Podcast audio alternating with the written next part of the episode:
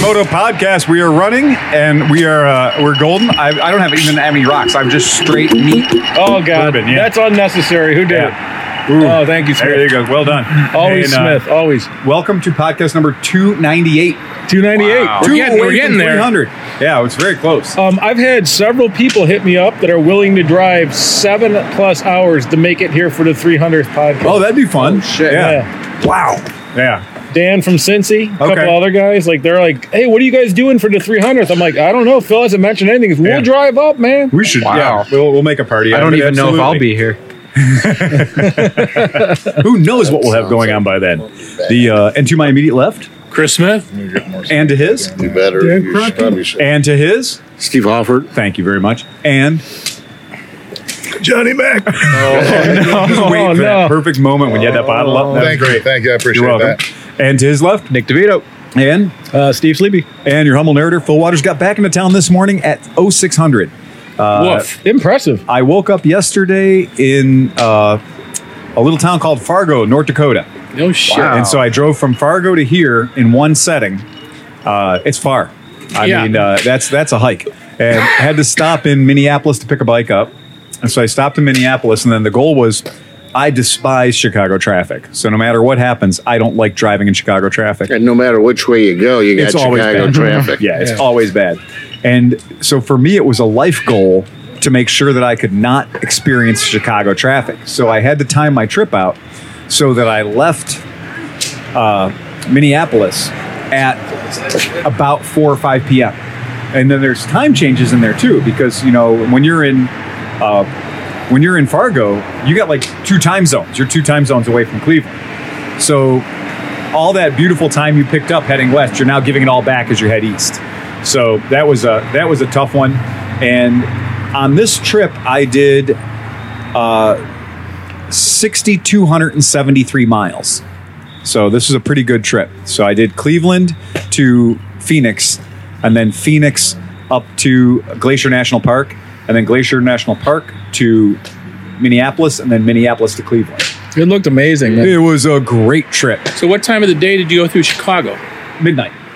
Perfect. So yeah, perfect time. So I, I never drop below 70 miles an hour. Nice. So from, you know, you get into that the you know, the traffic, the Dan Ryan and all that crap, 94 going into Chicago and I was just 70 to 70 to 85 miles an hour the That's whole way. amazing because usually you go through Gary, Indiana. Yeah. Mm-hmm. Then you hit like you know you can start to see the city and you get all excited and then it's like boom, two hours Yeah, of you're traffic fucked. just sitting. And this was just flying. And I mean, I was flying. And the funny thing is, I'm doing this trip in a Ford Econoline 350 with all the seats taken out. So it- it's got a, I got a mattress on the floor, and I've got room in the back for an a motorcycle, and then I got a VersaHaul with me in case I got another one, right? And the first uh, first two nights on my trip, I was like, I'm just going to sleep in the van. There's no reason for me to get a hotel room, Mm-hmm. and I did. And the first two nights were just amazing, so good. And it's the right temperature. It's the end of September, so, So it's you were perfect out. you were just boondocking, find a place, park. yeah, and that's what it did. And I was boondocking, and I got to sit. I got to set up at some gorgeous spots. There's a place called Marble Canyon. Uh, it's right by the Navajo River, and there's a Navajo Bridge. And you you cross, and you're heading uh, northbound on Route 89, and you go past that Navajo Bridge. You'll know you're there because it's the only bridge. You're going over a crevasse that's like part of the Grand Canyon network of stuff. Navajo River's big and then you go over this river and then you hook a left and right there is just a wall of this amazing multicolored rock it's just beautiful and you could park 20 18 wheelers there just where the road curves and the river's there and i pulled the van in had this amazing wall of color behind me and just that was my room for the night That's just open parking there? yeah, open parking, wide open. and there could have been any number of us camped out there and nobody would have said boo because there's just nothing there. It's just next to the road. where where were you when like four wheelers were blowing by on the street? So that was in, uh, that was when I had made it to Great Falls. Okay. So that was all the way up in Great Falls, Montana. And in Montana, you can get a license plate. It's a motorcycle plate for the back of your quad. And they don't give a shit what tires you're running. They don't give a shit how big it is or, or nothing. Really? and there's n- nobody's wearing a helmet. Yeah, I saw people are that. wearing flip flops, and when you go downtown to like Target or Walmart or something, there's 20 or 30 quads in the parking lot. so a quad there is just a car, or it's just a Yeah. motorcycle or whatever. And it is tough to get used to it because you're riding along and a quad will pass you.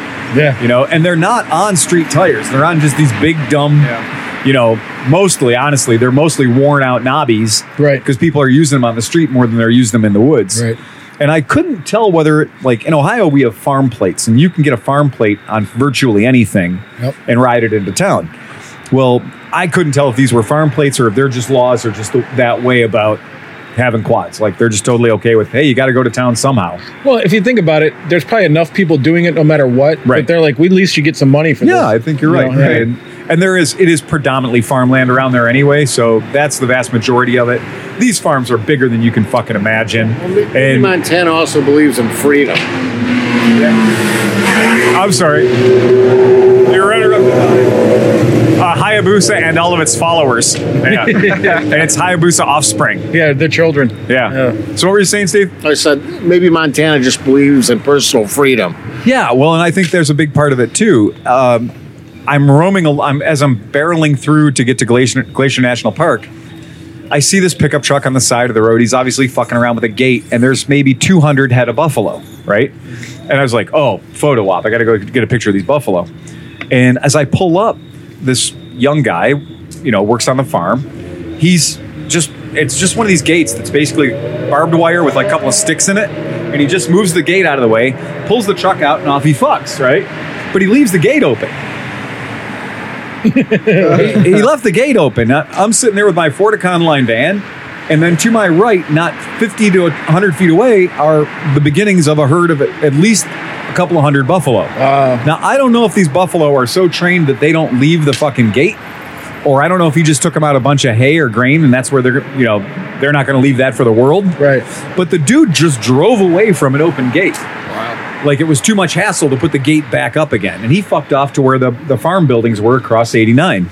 I was like, far be it from me to get involved with the man's farming. You know, I'm not, I'm no master of animal husbandry, but it does seem to me that open gates is how livestock ends up where it's not supposed to be. Yeah.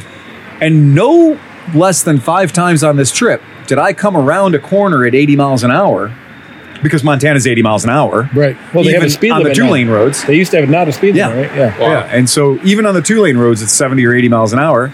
And I come around the corner and find a cow. it's not supposed to be there. if the cows are in the road, that means somebody didn't do their job right. And it's like not one cow, there's nine or 10 or 12 The cows. cows are in the road. Where are the cars? Where the are the field.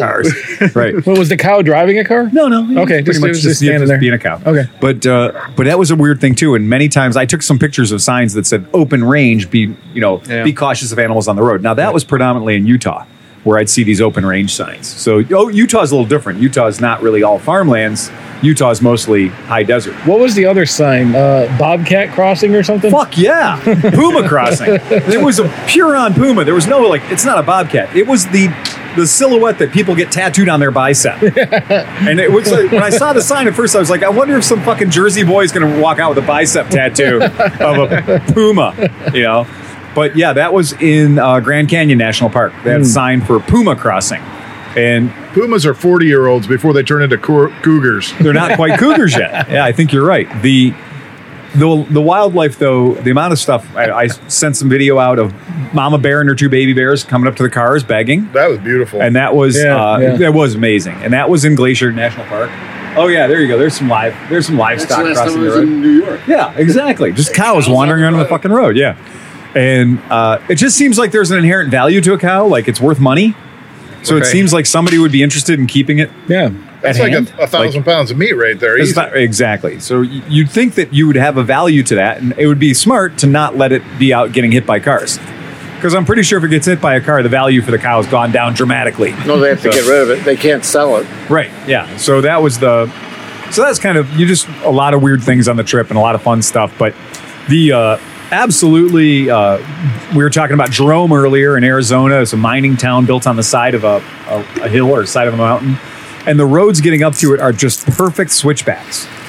And at the end of day one of the actual trip, you know, I'm doing this recon for a road race or a road scavenger hunt we're doing called the 89 Grand Caravan. And at the end of day one, between Arizona and Flagstaff, you're just like, fuck the dragon. You know, the dragon is basically a place where people go and overpopulate or overcrowd a twisty road. I drove many roads getting from Phoenix to Flagstaff that were that would make the you know they just embarrass the shit out of the dragon. So yeah, it's, yeah, we have more bottles of liquor showing up thanks to Chris.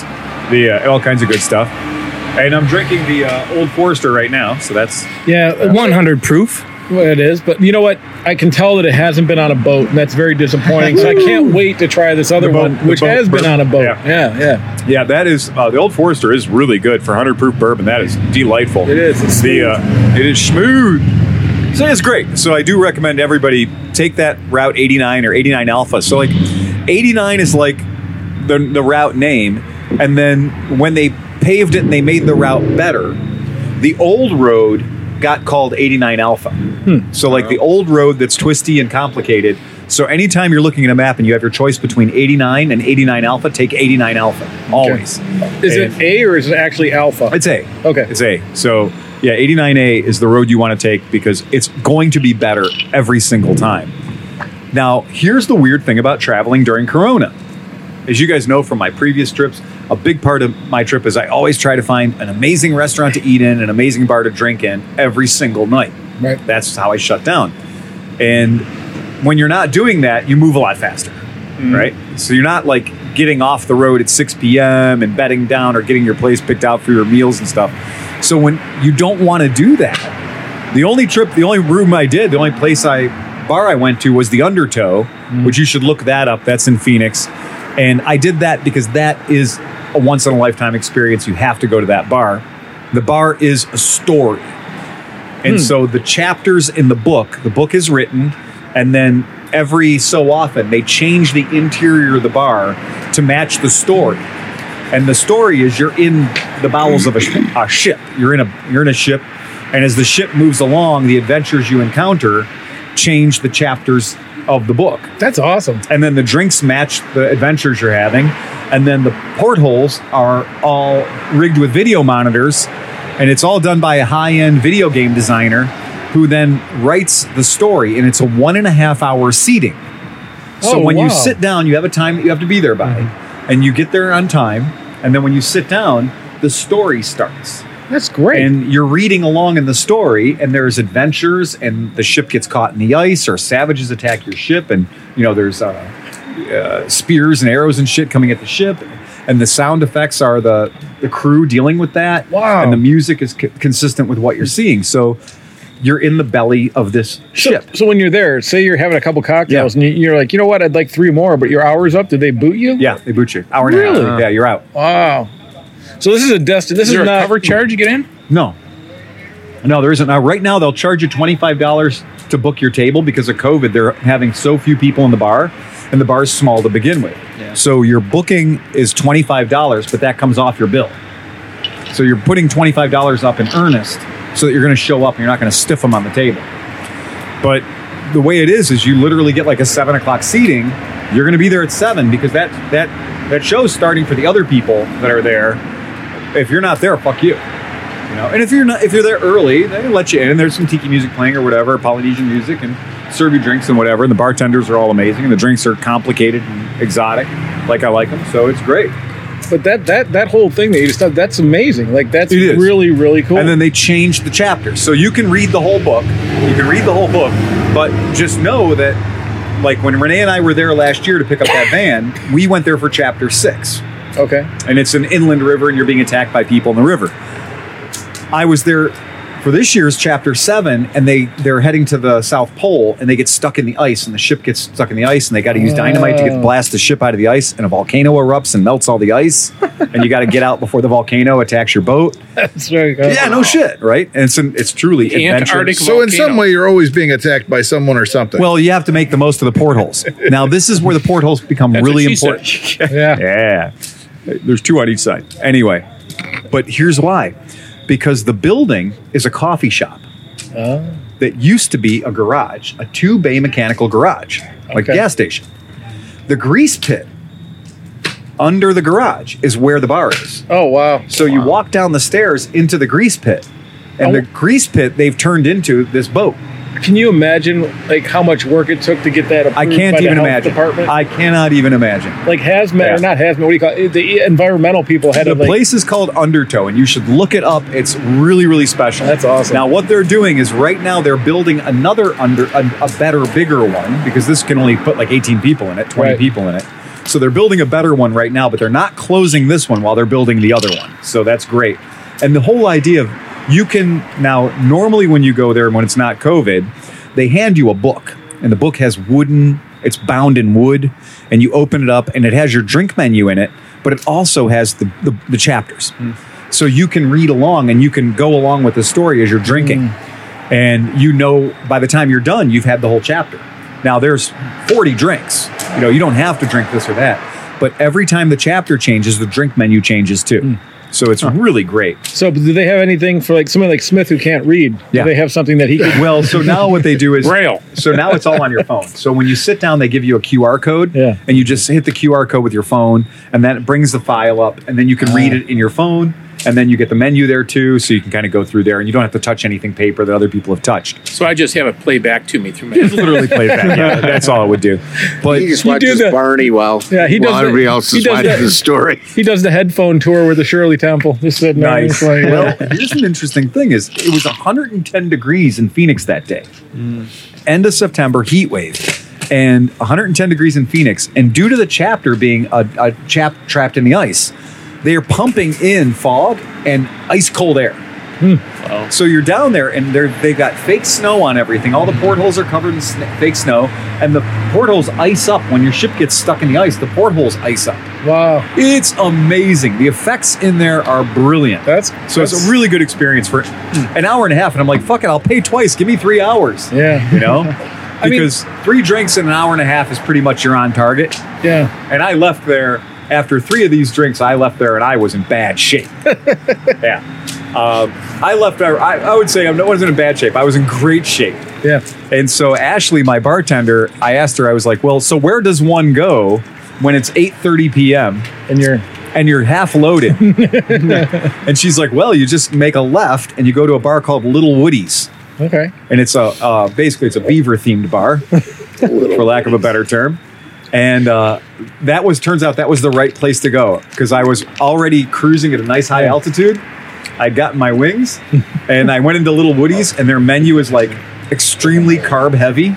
There's like nine different kinds of macaroni and cheese and all, and I was like, "This is perfect." Yeah, Yeah. Soak that up. and- soak it up real good. so I went into Little Woody's after that, and then by the time I, I have, and I'm not ashamed to admit it, I have no idea how I got back to my hotel. Mm, that's fine. Absolutely not. Somebody was Totally I- fine. Apparently, I called an Uber and they came and drove my van back to my hotel because that would be the responsible thing for it to happen. Because I woke up and the van was there, so Mer- that Uber driver must have literally left his car there and drove my van back for him. I'm just really He got an Uber and went back to his. Uber. yeah, you got an Uber, went back to that one. Yeah, That's service.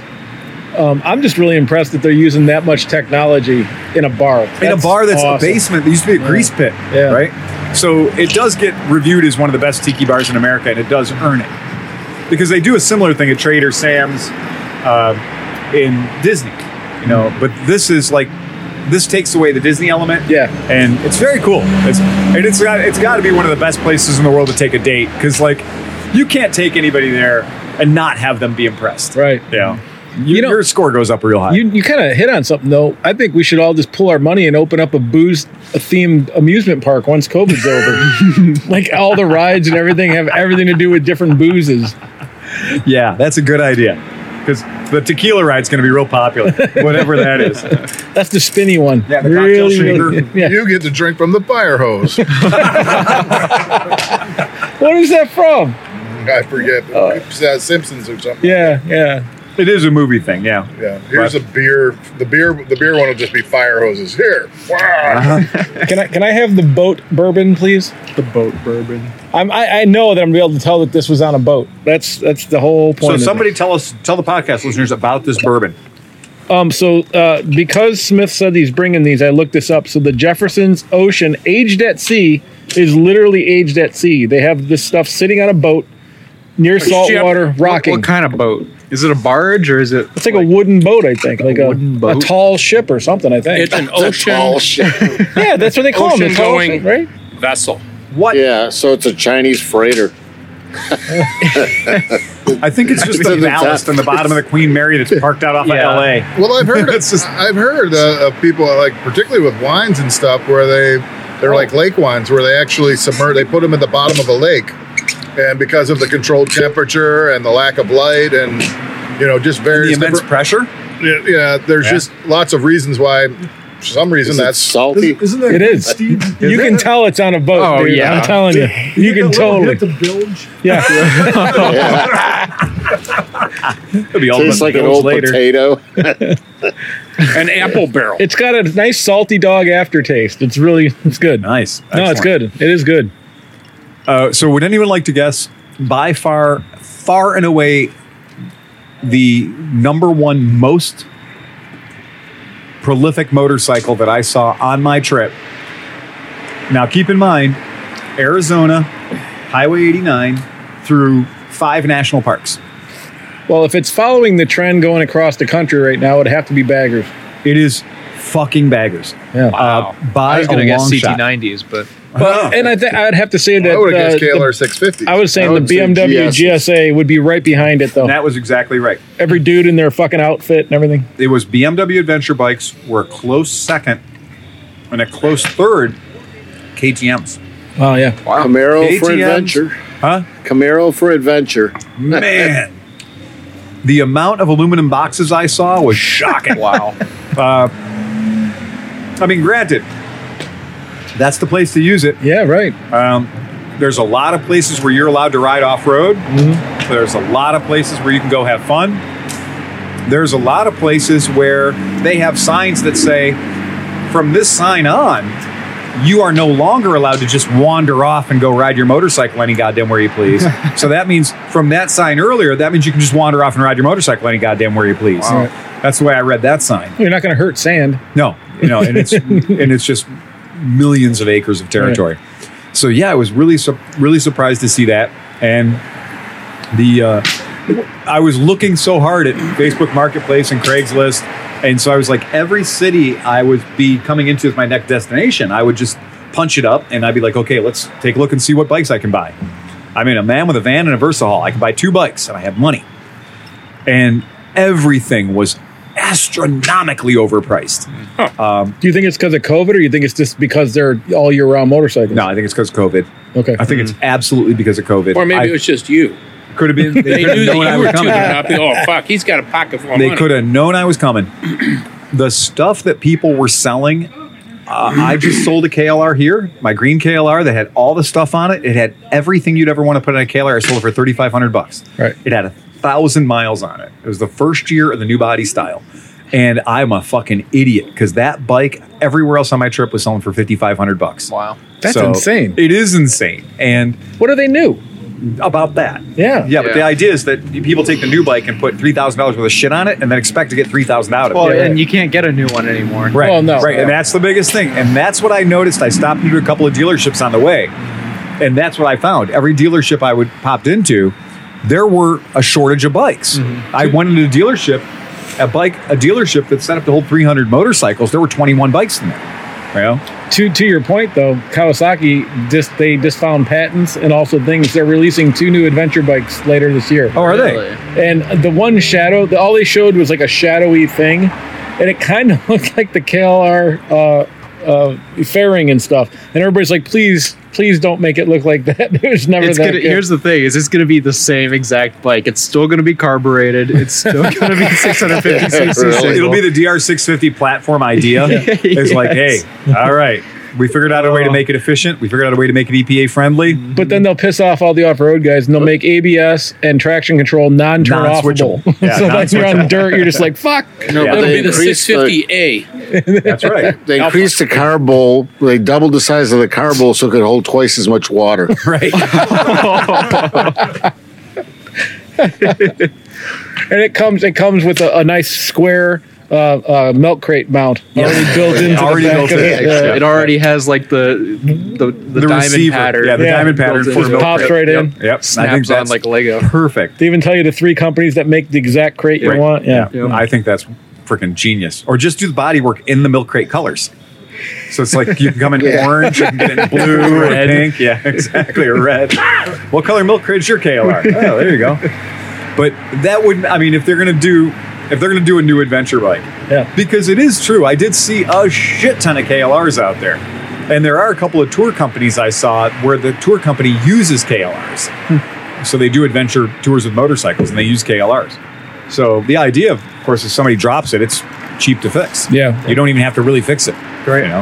Uh, but yeah, really, really beautiful places to ride out there. Just gorgeous. I'm glad I did the trip.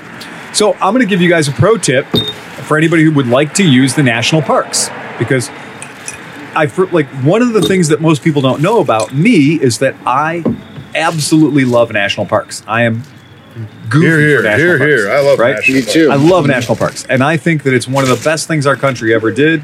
And I love the way they're maintained. I love the way that they're promoted, and I love the idea that we can have a place that we can go.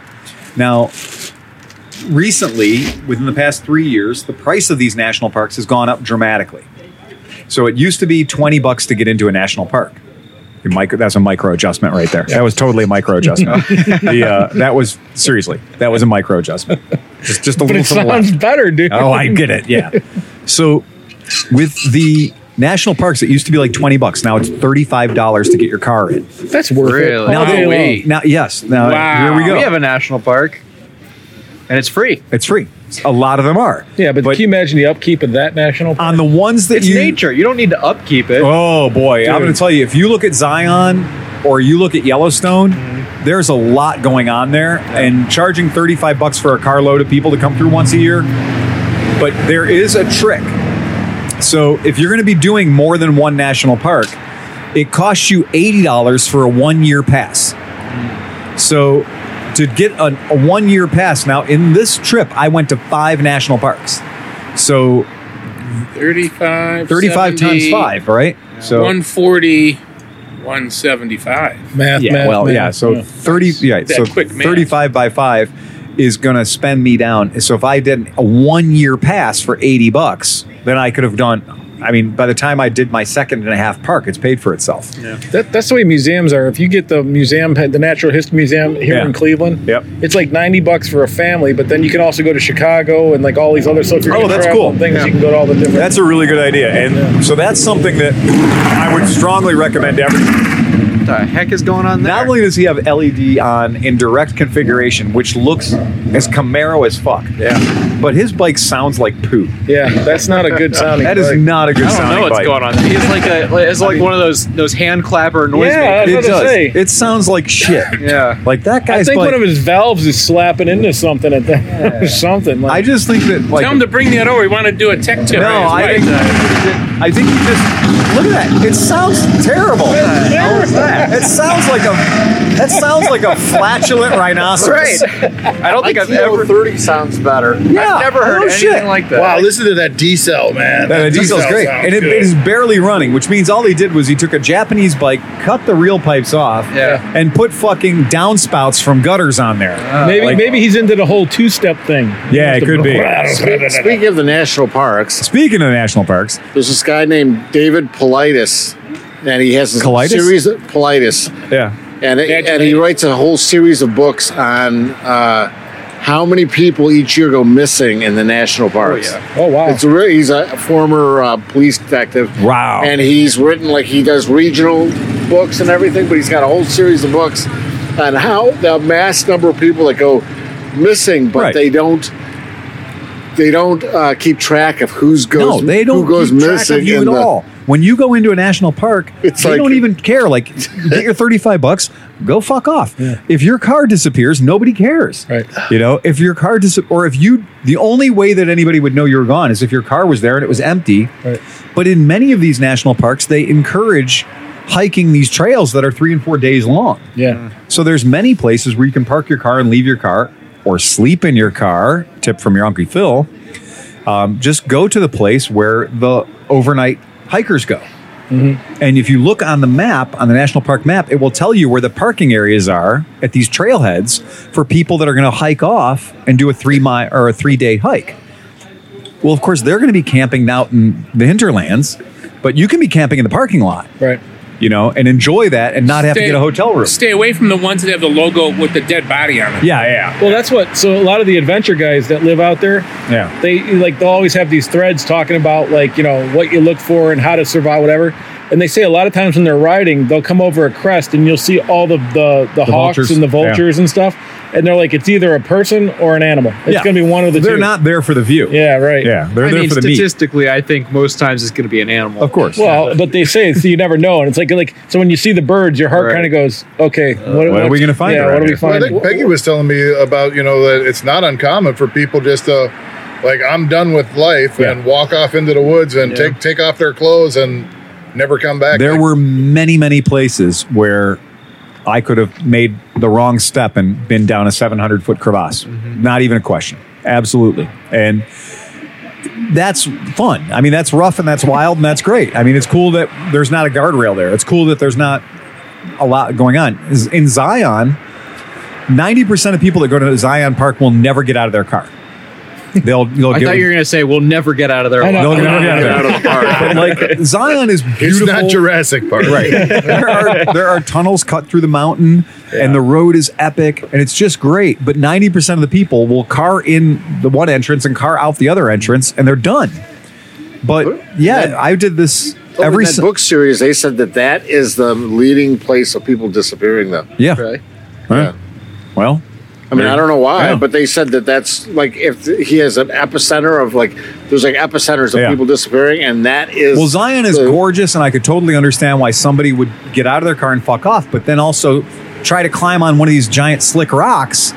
And you know, look, I got this, and I'm wearing my Converse Chuck Taylors, you know, and I just all of a sudden slide down a 300 foot rock into a, you know, crevice and A hit crack. my skull on somebody else's skull that fell down that same And, crevice. well, and you have year ago. you have Yeah. inexperienced in, inexperienced grammars out there, Yeah. Instagrammers. Yeah. You know that they're like, oh, yeah. I'm going to lean Like, over this there's- thing and take that, a picture. That and- shit was everywhere I went. Yeah. absolutely. But people putting themselves like, hey, well, back up just a little bit more, and then I can get my head in the shot with the glacier. Yeah. And you're like, dude, it's a glacier. Yeah. It's miles wide. Yeah, it's- you- that picture's gonna look good no matter where you are. Right. you'll be fine. So As long as you're not dead. as long as you're fucking not dead, Yeah. right? So I really did like that. Now here's the tech tip from your Unky Phil. If you know a doctor and a doctor can write you a note that says that you're disabled, Oh. you can get what's called an access pass. And if Oh. if if if you work for the national parks and you are against what I'm about to put out, Sorry. dude, guy, you this is the Cleveland Moto podcast. All right? Turn down your volume. Yeah. I mean, we rolling are up on a motorcycle. we are and you have an savages. access pass. we are savages and we sneak into mid Ohio. Honestly, they're stupid for not selling them. We sneak into the IX Center, right? We sneak into places because it's sport. But if you got a letter from your doctor that said you had a disability, you can get what's called an access pass. And an access pass is the only pass for the national park system that is a lifetime pass. It is literally the rest of your life, you'll never pay a penny to get into a national park. Um, you can have up to four people in your car with you. And if it's a national park where you walk through a gate and you have to pay money to walk through the gate, you can have three people with you. So it's a lifetime pass. And now for a lot of people who use national parks a lot, like me, that's kind of cool. Yeah. Because, you know, that, that'd be a hell of a value there. What's your disability today? Uh, you know what? If I were the kind of person that would want to do that, I'm sure that I could find a doctor to write me a, you know, So- a, a note that says that due to my metal, my metal leg or my plastic knees or whatever, that I've got a lifetime disability. Because I certainly do. I mean, I have sleep apnea. it's, Hey, I got a Cheetos fake addiction. hip. this eczema is not going to heal itself, right? So I, I, I have a bad hip and I'm an alcoholic. Those two things usually. Well, those alone would do it. Yeah. So that's a, but that's an interesting thing is that for people who are disabled and they want to get this access pass, they can get in the national parks for the rest of their life. That's pretty cool. I mean, that's that's neat that they even have that available to you. So it's super cool. Mine has an owl on Just don't take advantage Yeah. of it, folks. it. Yeah. Don't take advantage of it. Mine has an owl on it. The uh, but just a very cool thing. And when you pass that pass, the lady in the booth is like, "Oh, this is our favorite pass. We like to see that." I was like, "Great. I don't know why you like to see that, but made me feel better." So Yeah, good. rock on. And uh, but it's just that kind of a thing. They they do have that. Uh, interesting. COVID has affected the national parks. You go into the Grand Canyon National Park. If you're traveling on 89 northbound, you go into the south entrance of the national park. And also, all the bison's wearing masks is weird. Yeah, the, yeah it's weird. They're big masks out over their antlers, over their horns. Yeah, but you go in the south part of the national park, and then you see the Grand Canyon, and you move along the you know the road as you do, and go to all these different overlooks, and then you leave out the east entrance. You know, forty miles later, fifty miles later, so you go in the south entrance, leave out the east entrance. You get right back on 89, right? It's perfect. It's not even a detour. It's brilliant except for when there's COVID. Oh, It turns out that a great many of our national parks are adjacent to Native American reservations. Right. And that And- one is. And Native American reservations are having a real bad time with COVID right now. They're not doing as well as we are. And the national parks have, in many cases, closed some of the entrances. So, in the case of Grand Canyon National Park, I went in the south entrance out of Flagstaff, went north, you know, an hour, hour and a half, and then ended up at the south entrance, drove all the way over to the east entrance to then get back out on the freeway so I could head up to my next destination, which was Zion. Got to the east entrance. I'm sorry, folks. Entrance is closed. Moose out front should have told you. No shit. The east entrance was closed. I had to go all the way back through the. But wait, Grand Canyon you were National leaving. Park. You weren't going. No, I because, wasn't- no, because that's I think that's Indian land right It is. there. It's isn't it? Indian You have territory. to go That's through exactly right. like it's like twenty miles through Indian It's land. to Navajo get territory, out to- all of it, Yeah. and to it's the all of highway. it, and it is fucking closed down to you, paleface. So what about the North Rim? Can you even get to the North Rim now? You'd have to come in from the top. But uh, what I'm Yes, saying is, you is that, can. oh, was it still open? Yes. Because they closed it. So that that's the trick is. So for me, what I had to do, how it affected my life, was instead of me just popping out on 89 out the east entrance, I had to drive all the way back to the south entrance, drive all the way back down to Flagstaff, which literally added three and a half hours to my trip. There is no road that just goes from the south entrance of National Park over to 89. You you've got to go. uh, Hard to imagine. There aren't roads everywhere. But you're in the middle of the goddamn world. You're in the middle of the goddamn desert. So there isn't a road there. You have to go to Flagstaff first, and then when you're at Flagstaff again, now you go back up. So now, anytime you get most of the way you're going somewhere and you have to turn around again, that's called getting Flagstaffed. Because I spent two nights in Flagstaff. I didn't want to because of that. I got Flagstaffed. So that was cool. And then the same thing in Zion. When you leave Zion, you go in through the east entrance. You're going to go out through the west entrance. St. Mary's headed toward California. Nope, St. Mary's entrance is closed. You have to do the same thing. Go back through Zion. But going through back through Zion's not the worst thing in the world. So hey, John, did you bring logs? I Did you bring do. a log? Yeah, yeah. Can I get one? I'll get him. Okay. That's awesome. That I mean, I, from all the things that you post and stuff, that trip looks great. I'm, I really hope I can pull something out of my ass to do that that rally next year. So now, being on all those roads, are you confident that a person in a thousand dollar car isn't going to mangle themselves? up. No. you know what? I'm going to have to rethink this entire fucking trip because when I got to the top of fucking Jerome, when I got to Jerome, I was like, dude, if I would have bought a thousand dollar car, Yeah. because I mean, okay, think about it. 89 grand caravan. 89 is the name of the route. Grand is how much money you're going to spend on the car. Right. And caravan, because a bunch of Bunch of assholes do it assholes- at the same time. It's the perfect name. It's the perfect name. Thank you, Ben. now, that being said, a thousand dollar car, Yeah. I don't think would get you to Jerome. If you had a bad tie ride, you'd be dead. Oh shit, yeah, you'd be dead. Hell, if you had bad shocks on most of these roads, you'd be dead. Brakes are probably pretty Oh, important. brakes are super important. so I was thinking about it. I was like, okay, if I started with a thousand dollar car, Yeah. step one, three hundred dollars worth of brakes. Right. Step two, three hundred dollars worth of shocks. Right. Step three, oh, $300 worth of tires. Yeah. Like, I'm not leaving Arizona. I'm not going to make it to Change your Jerome. transmission fluid too, because you're down shit. You're There's so running uh, many in a- vehicles overheated on the side of the road. There are so many places where if your car's not in good shape, you're Yeah. just not going to fucking make it. When you get to Zion, your car's not allowed to be over 20 feet long. Your car's not allowed to be any wider than seven feet and nine inches. If your car's wider than seven feet nine inches, you have to pay fifteen dollars because when you get to the tunnels, Oh, they have to stop other people. they have to stop all the other traffic, so your dumb wide ass can go through on your own. and that screws the works up. What car is too wide? Did they tell you? uh, Or, or well, give no, you- imagine if you're in a dually. Oh yeah. yeah. So you're out, right? My van is seven foot nine inches, but like if you go to eight feet, you know, you're done. And so, and if it's over 20 feet long, so if you want to go get some 23 foot RV or something or some extended long van, you're going to pay an Or extra- 76 Thunderbird. or yeah, 76 Thunderbird. what do you got? I got this 73 Caddy. Uh, yeah. It's Sedan 400 feet DeVille long. Brougham. It's Yeah. got a rear steering. It's got a Continental kit. Yeah. So there are, there are definitely parts where I was just like, Jesus Christ. I'm driving a 2012 Econoline with 100,000 miles on it with brand new suspension, brand new brakes, and brand new tires. It's about the most dialed in thing that I own by far.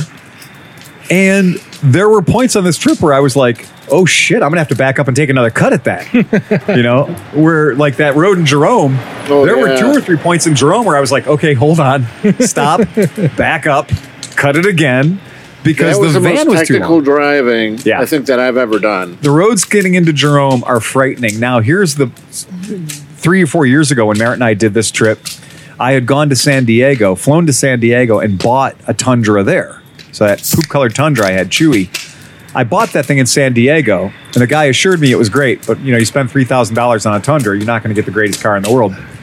Well, the brakes had burned up before I got to Palm Springs. So I bought new brakes in Palm Springs, but I was like, ah, fuck it. I'm going to make it to Flagstaff before I put the brakes on. It was really hot in Palm Springs. It was miserable. well, when I left Palm Springs and started getting into elevation, I got into a blizzard with no brakes. I mean, I was metal on metal. The pads were just gone. And so I was using the rear brake, I was using the e brake on these descents. And we stayed the night in Jerome and we made those roads into Jerome on two wheel drive California tires, which are not recommended for snow, and rear brakes only. That's crazy. And that Tundra with That two is bikes, cra- with two that bikes is in the back of the insane. truck. And it was crazy. It was stupid dumb. And then we made it out of Jerome and we got to Flagstaff on Christmas Day and we pulled into a flophouse motel on Christmas Day and we I replaced all the brakes in a three foot blizzard in Flagstaff. Because I could have done it in 85 degree heat in Palm Springs, but it was too hot because I'm a fucking princess. Now you're laying underneath the thing, melting snow everywhere. Oh, I had to and wet. shovel out to get down to the brakes, to get down to the wheels. and then all these people who were staying in the hotel because they had no choice because they're, you know, you're staying in a $32 a night hotel in Flagstaff, you're not doing great on Christmas. and we're in there. No, because your expendable income is going to to uh, fentanyl and uh, Dude, yeah, it is. crack. Everybody that I ran into that night or that day that we stayed in that really shitty hotel in, and I drove past that shitty hotel in Flagstaff twice, and it's still shitty. So five years later, to not make it nice. Dude scratching his face like, "What you doing? Working on brakes? I see Yeah. you're working on brakes. There, you need some help." Oh, You know what's funny is every single person that walked up was like, "Hey man, can I help you?" And I mean, it's three feet of snow, yeah. and I had to dig the snow out to work on the brakes on the truck, and I had my own floor jack and stuff. I'm not stupid, but like, I am stupid. I'm working on brakes in the snow. Right. Speaking But- of uh, 22 feet long cars, That's exactly what I just said. It's Sedan Deville. Yeah, the uh, '77 Sedan Deville right there. But all these people were like, "Hey, it's Christmas, man. Can I give you some money?" Uh, and I was like, Okay. No, you can't give me money. I chose to buy this piece of shit. There's two motorcycles in the back of them that I own. Yeah. My wife and I are doing this as an adventure. We just got off of a deluxe sleeper car, uh, meal car, bar car train into Grand Canyon, you know, that serves you all the drinks you can handle. Mm-hmm. I just happen to drive shitty vehicles. well, in that case, choice. can you give me some money? Yeah. Well, that was funny because it was like all these people were so generous to me, and these people have got three kids in a thirty-two dollar a night hotel, yeah. and on Christmas Day, well, doesn't that give you? That gives me faith in humanity. it absolutely does. Well, well, usually- this whole trip gave me faith in humanity. Usually, the people that have the least Yeah. are usually the most generous By far. because they they you know it doesn't mean anything to them. It's just Mm-hmm. surviving. You know, like Well, this to me is the great equalizer. If you go to Logan Pass, Glacier National Park, you park your car, you're at the top, you're as high as a car can go. As somebody once said, you're higher than giraffe pussy. I could I could be higher than a car. Yes. Well, this is the point. So you get there, and then there's a sign that says you can hike to Hidden Lake. And you're like, that sounds like a great idea. And you look up and it's all like, you know, it's got like a boardwalk thing and you hike up, it's gorgeous. And you just start getting higher and higher and higher, and you're now among the glaciers. Wow. And you're not you're not looking up at glaciers anymore. They're on your level. And then you get to the three mile point, you cross over this little peak, and you're looking down at this pristine lake in the middle of mountains and glaciers. And it's about the most beautiful thing in the world. You're gonna it's gonna take you a moment. And you're gonna sit there for a while and you're just gonna fucking s- soak it all in. Now the road, the, the trail from where I was standing down into the actual lake is another three miles. But the r- trail was closed due to heavy bear activity. That'll do it every time. If you want to know how to get me to stop going somewhere, if you want to know how to like, you could put a sign outside the IX Center that says "heavy bear activity." I'll no longer try to sneak in. I hate that during Cleveland Pride, there's always the heavy bear activity down on you. 'cause I always have exactly to what I was avoid- thinking. Bears in bikinis driving Lamborghinis. And I did see a lot of bears, so uh, you know it's not a, it's not, it's not like a sign that's meant to be like. There aren't really any bear. We're just going to keep you away from this shit. We don't want to. We don't Yeah. want to maintain this trail anymore. So we'll put a sign up about bear. No, no. There's plenty of fucking bear. Oh, I'm sure. Yeah, and it's that time of the year where the bear are super active, Well, and they have to live somewhere, and that's They probably do. the place They- that they, they want to do. do. it. Yeah, it's their home. I mean, I don't have a problem with it, nature. Let Yeah. nature let nature be nature, man. And you're a stranger there. I was But in too a city, close you kill to everything. a I'll big. be. I'll just be happy to have a 44 Magnum on my hip. I was just too in close case to a nature bull gets elk. Out of control. and a bull elk and like nine or ten does, and I didn't know they did this. But in the town of Mammoth, um, outside of Yellowstone, or on your way out of Yellowstone, I guess the bull elk have taken over this town. I mean, they're they're just you can't do anything about it. These things are nine feet tall. They're gigantic. This makes a Ohio deer look like a fucking kitty cat. You know, what about the butch elk? yeah, the butch elk, right? Yeah, yeah, the bull elk. This thing's monster. Well, what I didn't know is So when my, they're my cousin owns a condo in yeah in Mammoth. in Mammoth. Yeah. When they are threatened, they make a sound that sounds like a four-year-old girl screaming. and any of you who've had daughters know that there is a point where your daughter is inconsolable Oh yeah, and she makes a scream that she's just inconsolable and you're not going to get anything else out of the situation. Yep. That is the exact noise that comes out of a 600 pound or 900 pound giant bull elk. So I'm over here on the other, you know, op- other side of town, pulling in, reading my map or whatever, and I hear this. "Ah!" I'm like, fucking control your kids. Yeah. you know. and I hear it again, and I hear it again, and I'm like, man, that chick, that that chick is very persistent. And I'm like, what the fuck? So it's dark out. I mean, it's late, and I see this RV with its headlights on and I look in the light of the headlights, and there's this monster animal. And then I see all the other monster animals laying in the ground next to it. that animal is defending itself. It's yelling, saying, Get the fuck away from me. And the people have spotlights out, they're spotlighting it and everything else. Well, fuck me running. That is a very strange defensive mechanism. It sounds just like a child screaming. No doubt about it. Fucking weird. yeah. Uh, Well, like seagulls too. They sound like little babies. Oh my God. This was so creepy. But the but did animals, you hear a Bigfoot? That's what I want to know. No, I Yeah. didn't. I didn't hear or see anything resembling a Bigfoot. But at the top of Logan Pass, after hiking three miles horizontally and unknown thousands of feet vertically, probably five thousand foot elevation change, nobody up there is political. good. Nobody up there is wearing a red hat or a blue hat or anything Thank God. they are just super cool. And everybody's just like, hey, was that fucking great? Or when you're hiking up there and people are hiking down, people are like, hey, hang in there. It's another half mile. You're closer than you think you are. Don't freak out. Don't give up yet. It's totally worth it. When you get up there, you're going to be thrilled that you p- hiked that last half mile because it's steep. It's a hard climb. You could roll down the hill. Oh, you roll down that hill. There are points where I made the mistake. I was like, I hear water running. I'm going to look over and see where that water's running. Take one more step, 600 foot drop. Jeez. You know, no fence, no guardrail, no nothing, just 600 foot drop. And loose, like weird, try to grab it with your hand, it just falls apart. You know, you know, it's like a rock. It looks like a rock, and you grab it with your hand, and it turns out it's just Shell. Shale. Yeah, it's just shale. Just falls apart. and then you got to cut your own arm off with a razor pocket knife. Again, always have a Gerber tool. Yeah. Yeah. So, yeah, very good, very good tech tip. Always my have a good Gerber tool. hand. Yeah. yeah. It was just, but anyway, that was it. I was noticing that everybody was very cheerful. Everyone was very happy to be around each other. Everyone was very much like, you did it. And then at the top, there was this guy up there with a spotting scope, and he was spotting bear, right? And he had camera and spotting scopes and stuff. And every person that would get to the top, he'd be like, so how was that? And I'm like, man, that, that, that was something. But you know what? You don't have COVID.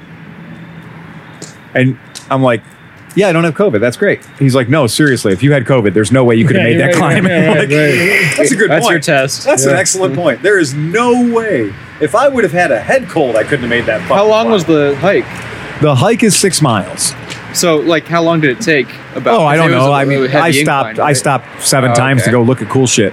Yeah, I guarantee you, the woman that I bummed a light from me would not have made that. climb. She didn't make it 100 yards down the road. dude, I, she, did, I she double was, sanitized after yeah, that. she was dying of COVID, dude. That's Yeah. what She was. That was definitely a dry cough. that was Oh, a yeah. miserable cough. I looked at that, that child that was too big to be and in a coughed stroller. right through a cigarette. that was. Uh, that I was like, oh, please don't go over there, John. Broom, broom, broom, broom. Dude, He is getting everything he can out of the E EX 500. yeah. That is 500 cc's of angry ninja. With two two up on it. Two up on it. Yeah, and not small people. No, no, no, no. so that was cool. So that was definitely a, a good a good trip. Does anybody do any more research into the whole uh, Polaris uh, Zero? Nope. No, merger? there has been no nothing since we talked to you on the phone that I've seen anywhere. Um, you know, Is it a merger or a cooperative? It's a effort? cooperative, Yeah. and, and everybody's at Zero's been very good about it. They've given us a lot of good intel. Um, Polaris has no interest in the motorcycle side of it at all. I mean, that's not even yeah, they, that's not even snow, something they want to do. water, and whatever. I think is what, And that makes me very excited yeah, because snowmobiles that would be silent, yeah. wow. And jet skis that would be silent, Yeah. holy shit. Well, they're still. I mean, if they have that, if they're sucking water or shooting it Yeah. out, it's gonna it's gonna make that wah wah wah noise. But you know, I don't care. I live by the lake, yeah, and there's two things that'll ruin my time at the lake. jet skis. One is the two stroke. Yeah. So when I go to dive into the water, and some Oh. guy's just had his Kawasaki 440 Yeah, stand up you're jet ski from smelling it, 1981, yeah. and he's running at a 27% mix. And I'm just like, it's laying in the water. The oil is just laying on top of the water. That sucks. Rainbow. Rainbow, yeah. You're trying to swim in Those that new shit. E-Tech motors are good though. I mean, They are, They're, yeah. they're very efficient. They're super quiet. But nothing beats electricity. No, no, when it Oh, nothing comes beats to the electricity. idea of getting up out of the water fast, 140 foot pounds of torque is Yeah. going to get you up in the air. And if you fast. think about it, like th- being a, a marine thing, you have water for cooling at Oh my ready God. all the time. Like you don't have to have that on the system; it can just No. suck it in. That's fantastic. Yeah, it's a perfect I don't, situation. I don't know what about the, the thought of an electric jet ski. It just makes me think that's going to be in a James Bond movie. Oh, of course it is. Absolutely. Oh well, then they could definitely be submersible too, because there's Well, no, sure. Oh, Yeah. yeah. you could that's- absolutely that's be true. submersible. You don't That's need air to true. run it. right, Yeah. The only not submersible part is the guy on it. right, yeah, Yeah. Yeah, yeah, but how many James Bond movies had those electric, uh, Yeah, electric scuba diving underwater uh, stuff. propeller Yeah, that's things. true. That's Absolutely. true, Right. Thunderball and all that stuff. That was all a Now they'll big be part of the really plot. fast. Yeah. Really fast. And like that Honda jet ski I had for a minute, that Aquatrax thing, that was 100 horsepower. That was 120 horsepower. And it was faster than God. I mean, it was obscenely fast. With the with the zero technology, you're going to be 30 or 40% more than that. right. Wow. And it's going to weigh a third as much. So what do you think? Yeah. Just with your knowledge of you know, you see the zeros come and go. You see people like Steve who can make one go to the Far. ultimate limit of Yeah. thing, and then you have guys that are wrist happy and whatever. Yeah. What do you think the runtime on an electric jet ski would be? Long. Really? long because the batteries so here's the thing is with motorcycles you have to make you can only carry so much weight right Right. because the bike you find out with bikes like the energica that bike is well over 500 pounds Mm-hmm. right so for it to have its 21 kilowatt hours of battery and its 230 mile range that bike's way over 500 pounds Right. All battery. way over weight. 600 pounds Right. because these batteries are three point, you know, you're getting into Five a, forty-two pounds, yeah, each battery, three each point five kilowatt hours. 3.5 kilowatts going to cost you 40 42 pounds, right? So all these zero DSRs and everything else, that's 160 pounds of just battery. Well, if you don't need to drag around gasoline, pints a pound the world around, you don't need to drag around, like you said, the cooling systems. You don't need to drag around the expansion chambers and the exhaust and all that shit in a jet ski normally. It's just batteries and a motor. You got a motor and batteries. So if a jet ski, a normal Yamaha 750 Wave Runner, is weighing 500 pounds, 600 pounds, yeah, that can all be battery. You can now get that thing. And the magic of it is with gasoline motors, anytime you're not running the impeller, you're still burning fuel. Right. right. Well, with electric motor, the only time you're burning fuel is when you're on the impeller, Right. when you're literally running the pump. So a jet, ski, an electric jet ski would just be what a fiberglass hull, batteries, You a got it. motor, and wires going to like the throttle That's and it. other Controller. sensors. A You don't need controller, brakes you know? anymore. Think of an E EDF RC plane. Yeah. Right. Yeah. Yeah. yeah. That's Yeah. exactly what it is. And so the range on it would be very good compared to a gasoline powered jet ski. So Well, I love it. Yeah, I mean, especially with a jet ski, it comes down to you can't stop somewhere at a gas station. You've got to come back home and get gas. I mean, yeah, I guess But- you could go to a dock, but also a jet ski, a sit down jet ski, would be the ultimate platform for um, re- changeable batteries. You Oh, could have a like absolutely. a five gallon Yeah. bucket of battery to, Oh, yeah. on the front. Oh, I could pull out four batteries. Yeah. If I could pull out four of zero style battery with their, I mean, their brick battery technology is pretty amazing. 40 pounds is very manageable. Right. So I could reach down there, bop, bop, bop, pull out four of them, throw them up on the dock, plug them in at my camper or whatever, and drop in four more of them Right. and go out for another day's ride. And think about this. They because like you know basically it, it- since you're just sitting on a couch, Right. that's all an open chamber. Right. They could really place those batteries like dead nut center Perfect. CG wise. Yeah. It'd be fucking amazing. oh, I think it's great. Probably come up on application. plane perfectly because they don't have the motor up front or the I think, gas. it's, And, I think really when you're thinking about like that idea of getting, come on, the whole idea of taking a gasoline powered motor that has to rev through many different RPMs and make power at many different RPMs and put that into a plastic hull Mm-hmm. and not melt itself or burn itself into the ground. right. when you've got a motor that never gets never Uh, gets correction hotter- into the lake. Yeah, exactly. Burn itself into the lake. Right. Taking away all those different systems and replacing it with literally a light switch. Yeah. It's fucking great. So really cool. I, I couldn't be happier. And from our very first interaction with Zero, I was like, why doesn't somebody have a zero powered jet ski? dude. And then you can just imagine Hoff over here. All his sailboats will have a zero powered like They you already know. have all that stuff. No, I'm just No, I'm saying they have they have sail uh, e drives for for uh, Yeah. Yeah. sailboats right now, and they're super efficient. but I'm just Super saying for you, you'd pull in with the zero, you'd hit the gas, and the thing would like go on a roost. Not a saying- displacement hull. They're requ- they can only go. They can only go as square fast root as of the hull three can go. times one point seven three times the hull. No, the uh, square root of The three times Lake the hauling. hull. The at length of the waterline. That's as fast as a displacement hull can go. Wouldn't a power boat be like the ideal situation for a hybrid where Yeah. you just need that extra boost to get up on the plane? Absolutely. Because that's true too. These boats, the whole thing about boat technology is until you get on a plane, you're horribly inefficient.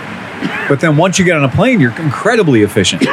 and that's another great point is you could just use it to boost yourself up onto a plane. It's really cool.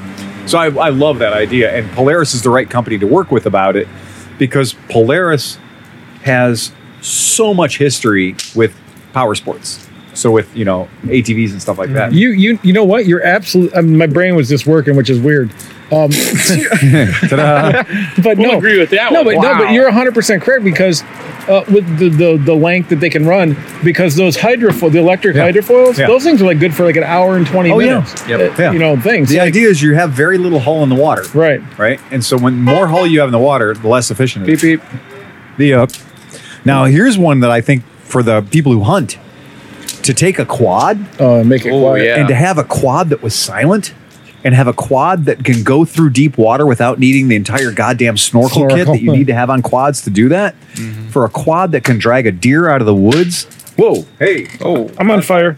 Um, the uh, That was a that was a popper, man. Yeah, that was good. So for a halt to, to be able to take a quad and have torque that you can't even measure. Uh oh, we're flashing. I, I saw the I saw the thing jump. I almost. You almost kicked it over. All right. Just So I want to think make sure that we're you still, still need to come up with like that's a that's Yeah. going to be great, but I still think they need to come up with like a like a shoebox size generator that Oh. if you're out in the woods good. Yeah.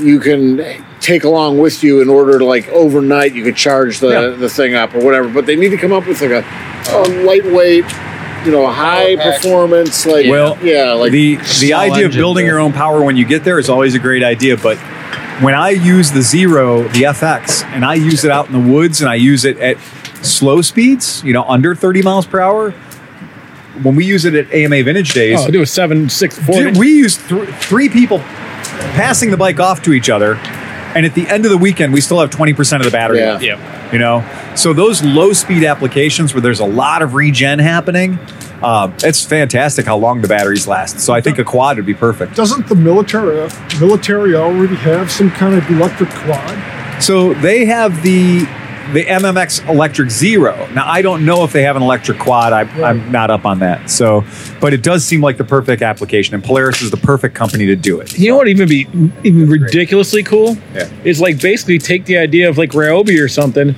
and have a complete power Yeah. kit. Right. Where like if you want to have a jet ski, you pop the power Oh kit in. hell it's a jet yeah! ski, you Because can batteries pull it are out. expensive. Yeah, and then you can Fuck pull yeah. put that into your These quad. 3.6 cells could be anywhere. yeah. Yeah. All right, take So- the battery out of your zero electric Yep. motorcycle, pop it into your leaf blower, pop Yeah, it and into they're your Well, not your weed leaf blower. whacker. Well, it'd be a 40 pound leaf blower, right?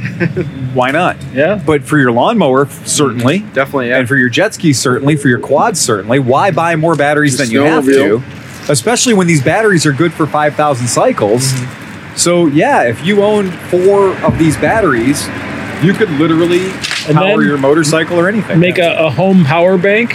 So Right, those then- of us that live Yeah. in the areas where you can't ride your motorcycle, Yeah. you can power your house with Well, your, that's you know Brandon Nozaki Miller. Brandon's whole thing is he wanted he designed this thing called the power siphon, so that you could take the power out of your Tesla uh, that you ch- wow hello Pardon me. you could take the power out of your Tesla that you got at your high speed charger for almost nothing, Yeah. or the power out of your motorcycle you got at your high speed charger for almost nothing, and bring that home and power your garage or power your house. Wow. Yeah, right, or if right. your power went out in your house, Yep. you could Come on, honey. run your house. Yeah, that's Brandon's thing. So Brandon Miller, look him up. He's made this thing called a power siphon, and it's brilliant because your Tesla is literally just a giant battery. battery pack, yeah. Right.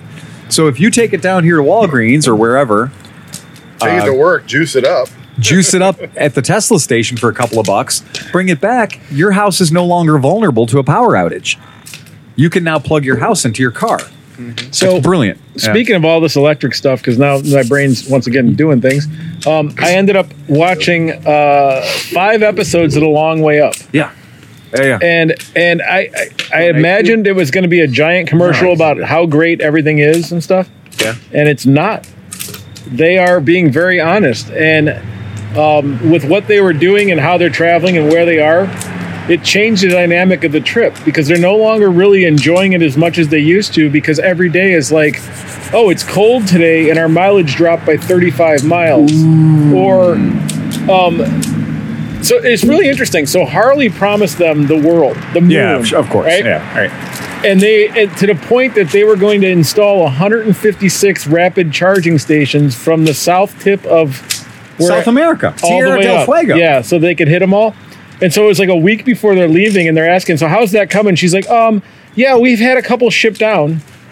Oh, Whoa, whoa, whoa, whoa! the, the charging stations they needed. Yeah, and so like they get down to the tip of Southern America in or, or Sherwa, or Yeah. how do you say? I can't say it, Urshoiwa or whatever. And uh, and they get down there and they get the bikes, and they, you know they they were totally impressed with the bikes because they basically these are not the same bikes. These are redesigned No, they were- adventure bikes that happen to have the Harley base kind of Live wires that got built into ADV bikes. one off or, bikes. or wait, maybe uh, zeros that they put a Harley sticker. Well, on. no. Here's the thing that was interesting. They started riding a zero first, Okay. and they ended up not going with it because I think Harley blew them hard enough that they I'm went with Harley. Pretty right? sure that that's what happened. But yeah. here's the best Right. part. So they get down there and they're about to leave on this trip, right? Yeah. And the, they're like, yeah, stage one charging doesn't work. And they're like, wait a minute. you can only plug into level one charging. There's like Yeah, if you there's don't have nothing- CCS charging, Right. So the way a live wire works is you have two charging systems. You have CCS charging, which is high speed DC charging, you Right. know, and that's literally that is the fastest type of charging that a motorcycle can take right now. Now, everybody else in the world on planet Earth uses level two charging. Mm-hmm. That's the Harley's using level three charging. So level two chargers are ubiquitous. They are everywhere.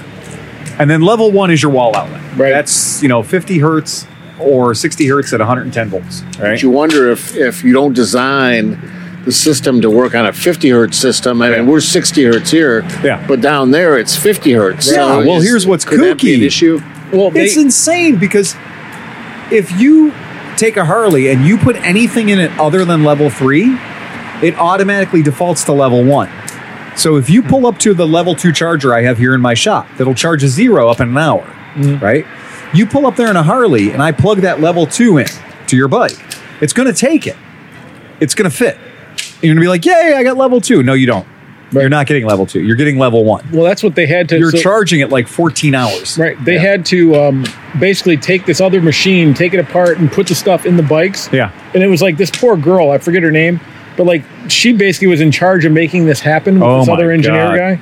And so they pulled it off to the point when they were leaving, they were like, yeah, I'm pretty sure it works.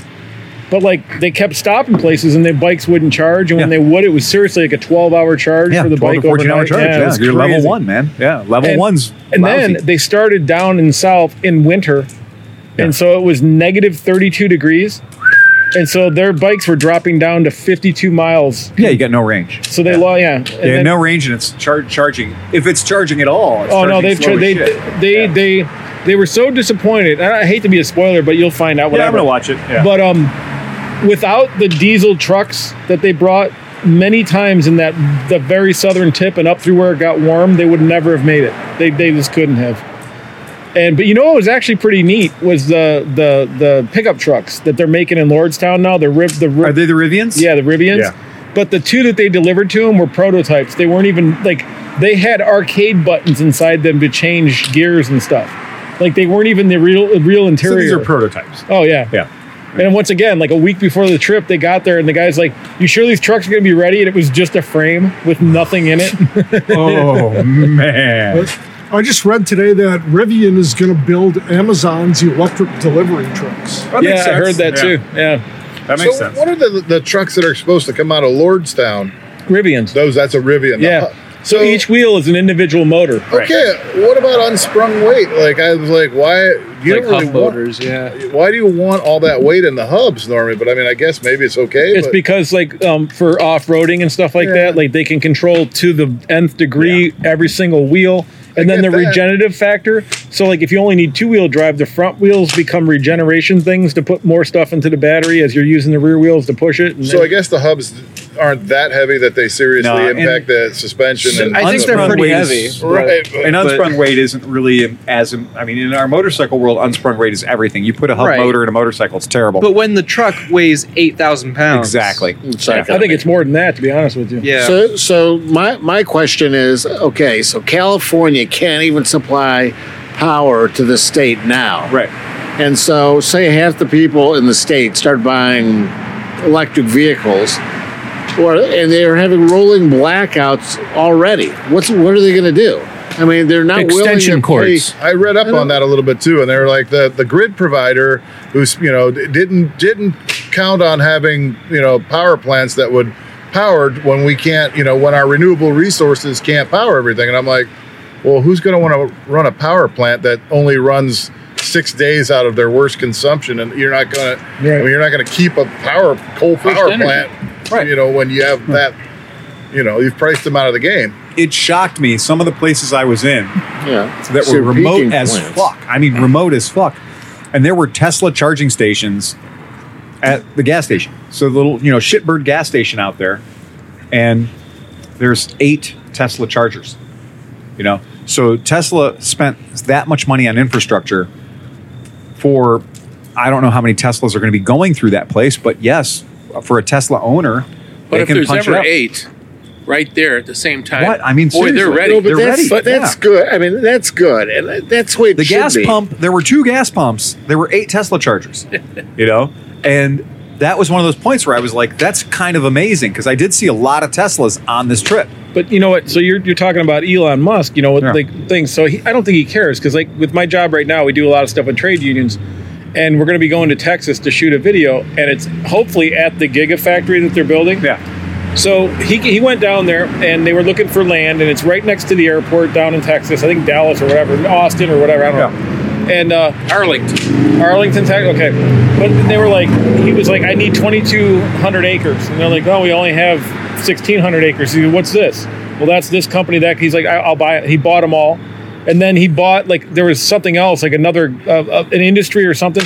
They're like, well, we can use that to do that, so I'll buy that. He just bought that, and then they were like, well, when do you want this done? He was like, 21, uh, Right. spring of 21. Right. Now, They're- basically. they're like, well, you'd have to have three teams overlapping, working 24 hours a day, but actually doing 29 hours of work in the 24 hour Yeah. day. He was like, fine, make it happen. Yeah. And he just paid it. Like, and like Yeah. they, every time they hand him a bill that's ridiculous, he's like, yeah, I don't care. I, I like that guy because he hates Bill Gates. So I like him more and more every time. Everything he does is so much better than. Well, Bill he's Gates. one of the few guys that, like, when he says he's going to do something, Right, he, he does does it. Like, Yeah. yeah, yeah, well Well, having deep pockets helps. it too. helps yeah, yeah, Yeah, yeah. not does. like uh, I'm going to build a good operating system that that sucks. I mean, Yeah, right. I think SpaceX alone is enough to keep that. You know, no matter how bad the car market could work out for him, Yeah. Mm-hmm. the, his space endeavors are going to be a cash cow for years. Oh, I'm to sure. come. Yeah, because like there's people now they're shooting a movie in space, and I forget who the actor is going, but they're using SpaceX and they're they're- they're taking these actors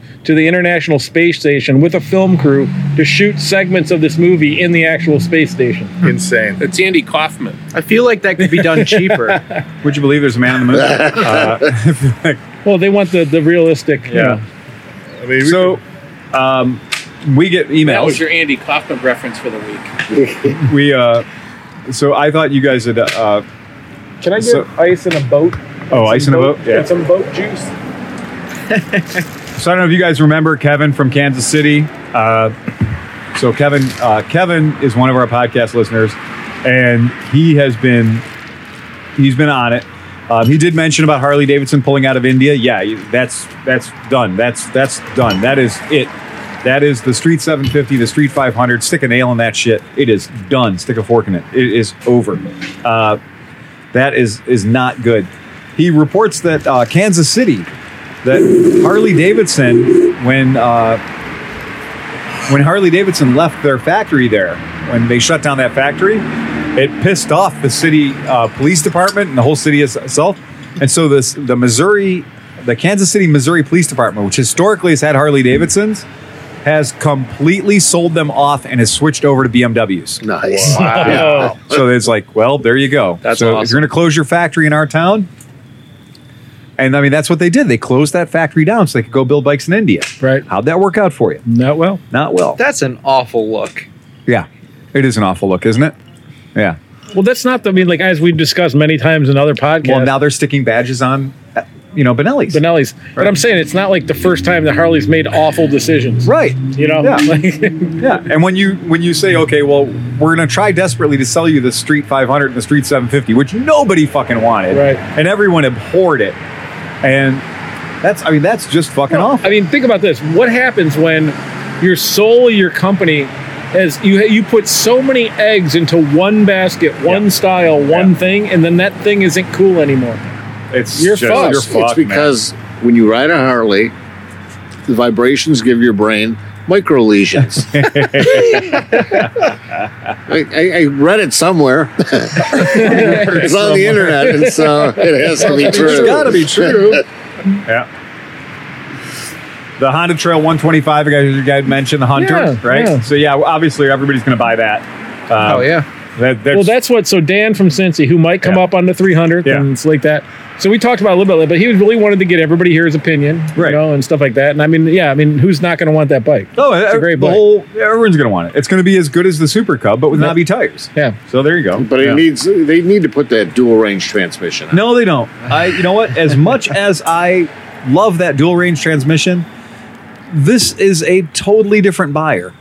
than it was Oh, back okay, then. yeah, you're not going to use it in the woods. They're not using it as a ranch Right, bike. right. So back then, when the CT 110 came out, they marketed it towards the motherfucker had a rifle scabbard. I'll take Right? twice as much horsepower over half as much reduction any day. Exactly. So you Right. just won't That's need true. it. First gear will probably pull you up That's and turn true. everything you want. Exactly. So I'm I just don't saying, think- as, a, as a creeper though, I mean, you want to if you're in the woods, you want a creeper. yeah. If you're in the Uh, You woods, want you it? want a creeper. I'm You gonna have do. that printed on my fucking headstone. I mean, I, I'm just as big. I'm a probably, you know, I'm a very big fan of the dual range CT90 and everything. But at the end of the day, I mean, you know, when, I, when I've taken it and I've really taken it in the woods and done some stupid stuff, Yep. it is pretty cool. Like what The you one can- time I used what my you- dual range was when we were at Mid Ohio, and I was using it. Larry Newberry had bought like brought an Ape, a three wheeler. Mm. Yep. So he brought a three wheeler down, and he parked back in Hell's Half Acre with his illegal trailer, and he unloads this thing, and we're like, we're not pushing that all the way. And I went got a bunch of tie down straps, and I had my CT 110, put it in low range. And that CT 110 pulled that three wheeler like it wasn't there through the mud and everything. That was when the low range Yeah. was perfect. Yeah, no doubt about it. So Nick, how is your CT? You you now have a CT 140, right? Yeah, it's fantastic.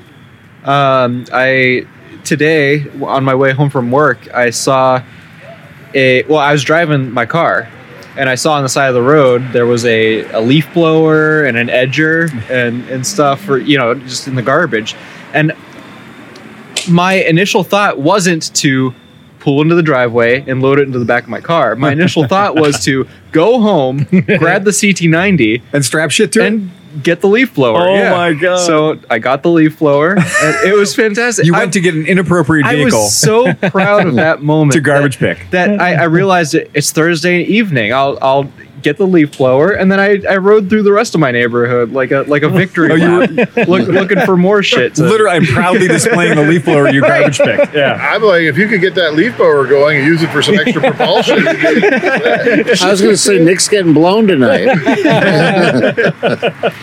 No, but it, it's fantastic. I I uh, I think I got it. I didn't GPS verify it or anything, but I think I got to like 50 miles an hour. Um, Yeah. Oh, I'm the sure. Inappropriate gearing. The Grim, so- the Grim would do 50, Yeah. and you have a you have a whole lot more CCs. yeah i mean it's it's great Y- you know it- when i first started off with like the 40 fo- the 45 tooth rear sprocket the like first gear was just completely unusable um, it was like a low range um, but now that i'm at a 40 tooth rear sprocket and a 17 tooth front, sprocket, sprocket, it's the first gear is mostly unusable Okay.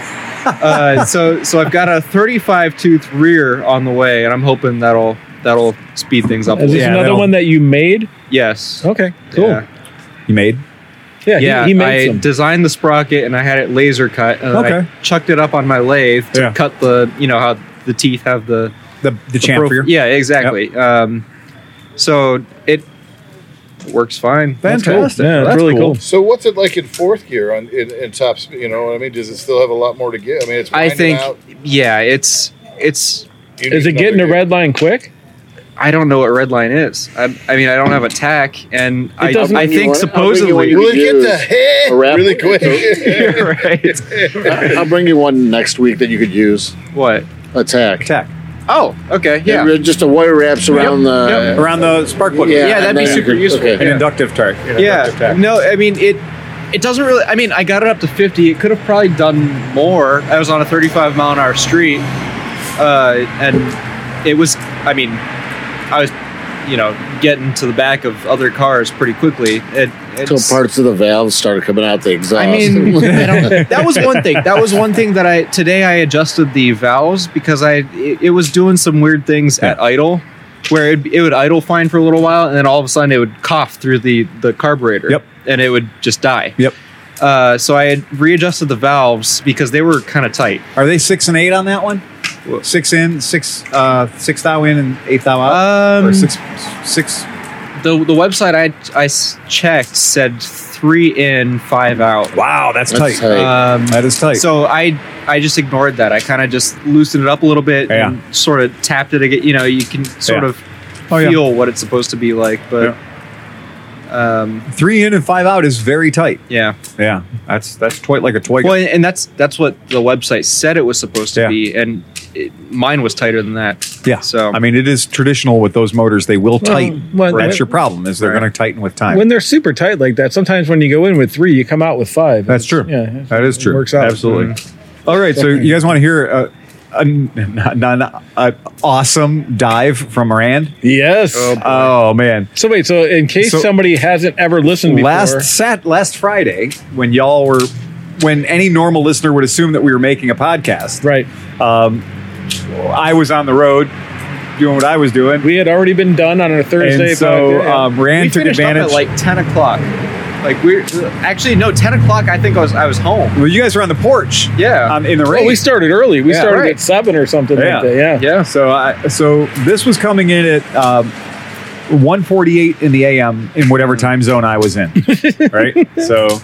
So but honestly. you were relatively close though. I mean, yeah, compared to I was here. literally. He lives in Portland. yeah. right? So he was like it was twelve something or Right. eleven thirty. Well, I don't even. And I, these iPhones, they shift the time around, so Right, it's like right. this may have even adjusted it since then. So I might have been getting this message at ten forty eight. So Right. it was like two o'clock here Yeah, or something. Yeah, Uh, yeah. like these messages probably came in at one forty eight here, right? Right, okay, but there's there's a bunch of them. So I But just so we gonna- know he's not dead. no, which is great. No, very much alive. Okay, good, All right, good. Very much alive and very much participating in our podcast. Excellent, Rand. Right. We, we we definitely want you to stay alive. Fuck yeah, Rand. so Rand, call Rand. I just want to say that we want everyone to stay alive. Oh, yeah. yes, yeah. We, not just but Rand. especially Rand. Oh, All all Rands matter. Sorry. okay.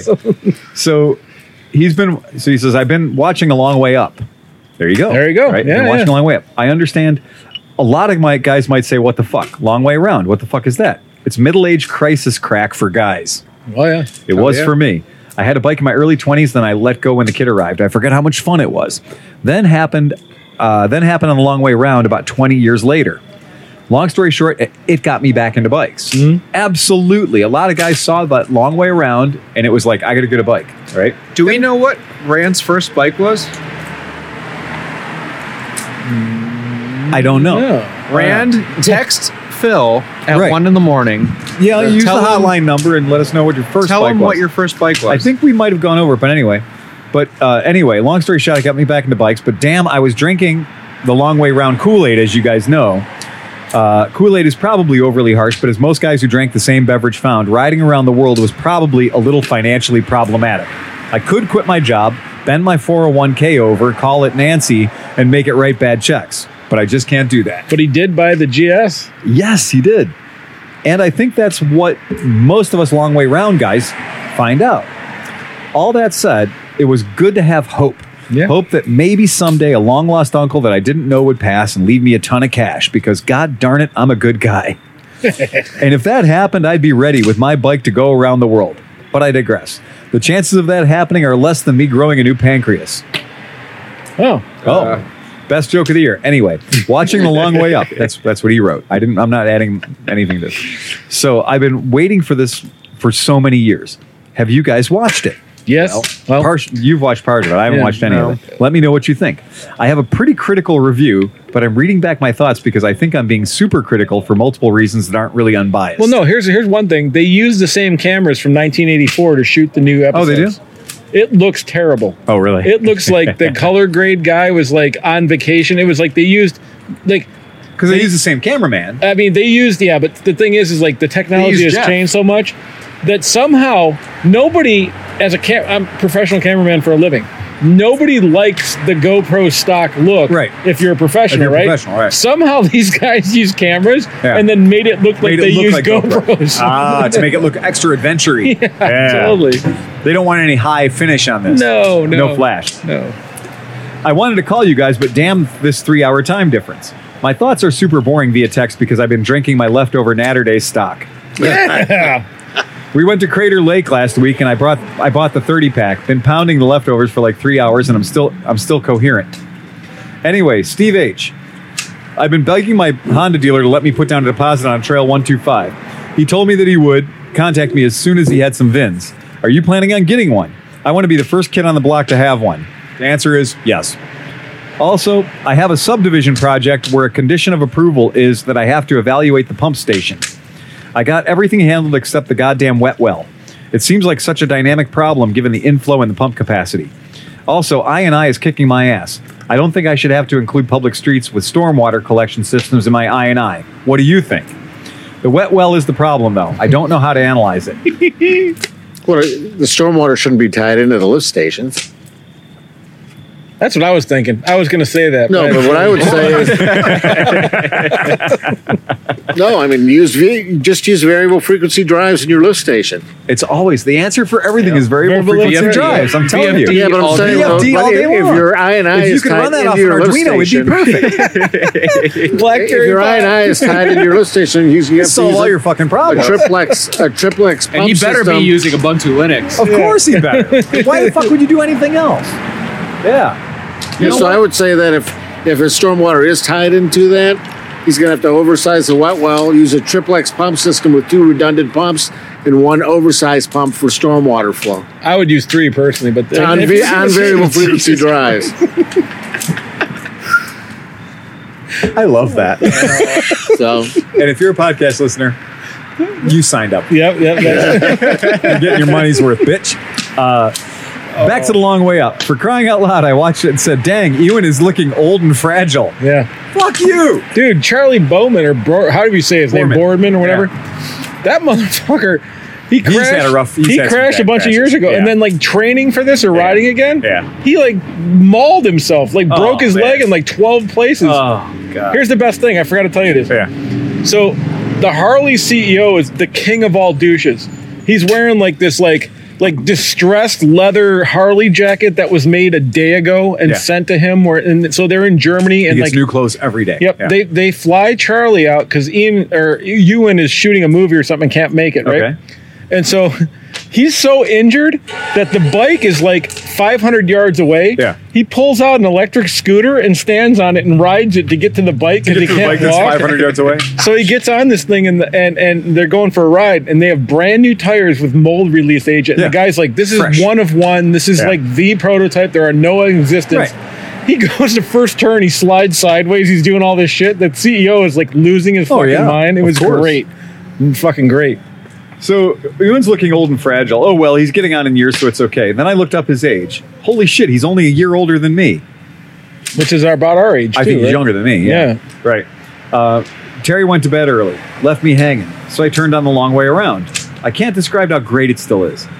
Shh. Within the first two minutes of watching the first episode, my first question was Is Ewan's ex wife Eve still single? He totally got a chance, Rand. totally. I think you're in there, but I think she's French. Anyway, the new and she likes to. She's bad in gravel. Yeah, yeah. Anyway, the new and old versions are completely different in my opinion, and so far does but not. does she pluck- like the shocker? and so far does not pluck the same strings that the original did. I understand time marches on and things change. I just need to accept it for what it is. By the way, Charlie is pro- Charlie is possibly the greatest human on earth. Yeah. he is, and I've listened to every interview he's done. He's very generous with interviews, and he's very affable. Before, if you're listening to this and you have the ability, go to AdventureRider.com. Yeah, uh, Baldy, who Baldy runs the does thing, interview. Yeah, he interviewed Charlie right before they released it, like just a month ago. right. And it is wonderful. Like the Yeah. guy is seriously a And nice the ADV dude. Writer podcast also interviewed him, and he was very generous with his time with them. And too. I mean, like, but the, the- he seems like such a nice guy. Like, My favorite part of the long way round is when the cameraman gets a Russian bike. yes, when he gets the Kalashnikov. And he just loves it. I went into Ultra Dig Dug mo- Google mode and found a Charlie contact email. It wasn't him, but it was one of his buddies. Oh, good. I'm sending him a message and told him how Charlie and Ewan changed my life. Something I haven't talked about with you guys about this. About four years ago, I was 435 pounds. Wow. wow. Damn.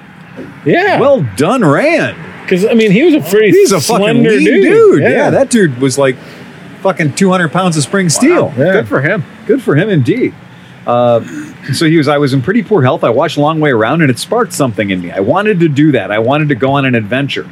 This TV show inspired me to try and lose weight. It motivated me to take the first steps. I worked hard and had a lot of support, but the end result was me losing 180 pounds and probably Wow. saving my own life. Wow. Good job, Yeah, dude. no shit. Yeah, well done. Fuck yeah. Well, go Rand.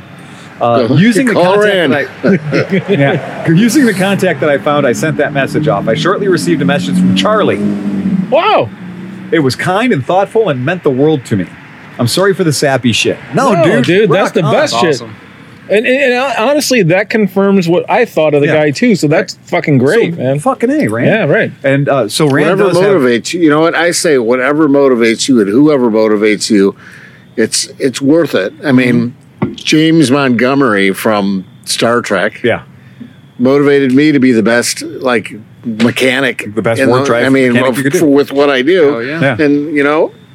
I wish I had. I wish I had sent him a letter to thank him for you know making me into what I am. But I know, dude. Tommy Chong has motivated me to be the fucking best stoner that I could ever fucking be, and I am so thankful for that guy. so you guys know that Rand got a Z, uh, a Kawasaki Z900 RS. Yeah, Right. Yeah, So great. he said he's bike. riding a Z900 RS all the time. He said the throttle's really jerky sometimes. He has to be gentle when rolling it on, or it gets jerky. Is anybody have any thoughts on this? Yes, it's fuel injected, and it's mapped, and they will change the maps. In the meantime, do a throttle position reset, and the bike will learn you. But let me let me Yeah. let me ask you something. Yeah. So almost every review you see of any bike that's relatively new, Yeah. everybody's like, "Oh, the throttle seems to be snatchy." Yes. Like that's a thing. Yeah. Can't they figure this fucking thing out? Like, Because what happens is to make the bike clean and green, yeah. they, they've got to essentially say at idle it's barely running and then at some point when we're no longer idling now it's going to become a motorcycle But why can't they at this point? Like we have you have computers Yeah. connected to everything, right? Yeah. Why can't they have a, a, a, a- a thing where you pull it up on your screen on the, the bike? Yeah. And it's like Expo on a radio I or get something it. where you just like you can see the curve of the Yep. throttle and you And can you just dial dip it in. down. Yeah. Well, like give I- me five points. Give me five points of adjustment to make that like a nice curve or a thing. what you're or- saying by fly by wire, right right. But my African twin is exactly the same way. Right. It's snatchy. Yep. And it's cable. Yeah. Well, So even it's, if like, it it's, is, what- no. what, it's like what Phil is saying. it's, cable it's- into a potentiometer Yeah. so they're same with my all- Super Tenere. That's the same thing. They have two cables, They're but cables. it's But, still, but the cable is directly moving the butterfly. It's just going into a throttle position sensor Right. and doing the rest of the system. So, when I- you have you know modern motorcycles i'm just going to say it that way they have cables so that you have the cable feel because they did try direct fly-by-wire for a long time and it lost the cable feel and everyone bitched about it so they put the cables back in and then they moved the potentiometer downstream of the cables so you still had cable feel Oh. the drag of the cables wasn't So is the it not mana- physically wasn't the mana attached? fly by Correct. wire? Oh, Because that's how you have It's a traction man of control fly-by-wire. everything, Like, oh, It's gotcha. the mana No, fly by wire. well, it was, but it was I long don't think distance they're fly by using, wire. like, so cut the ignition. there's Yeah. yeah. So this is that difficult Actually- thing, and this is why it's very tough when we talk about that.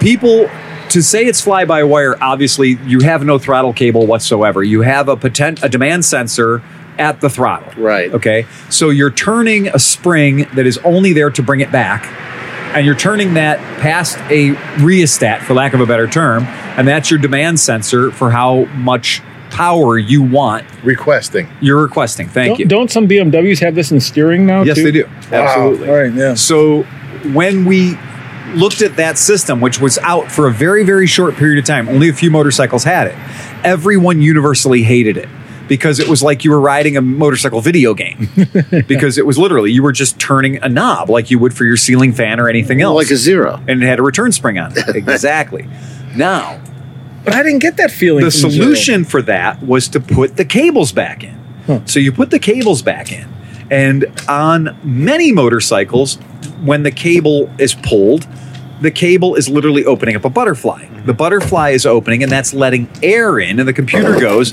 more air, more gas.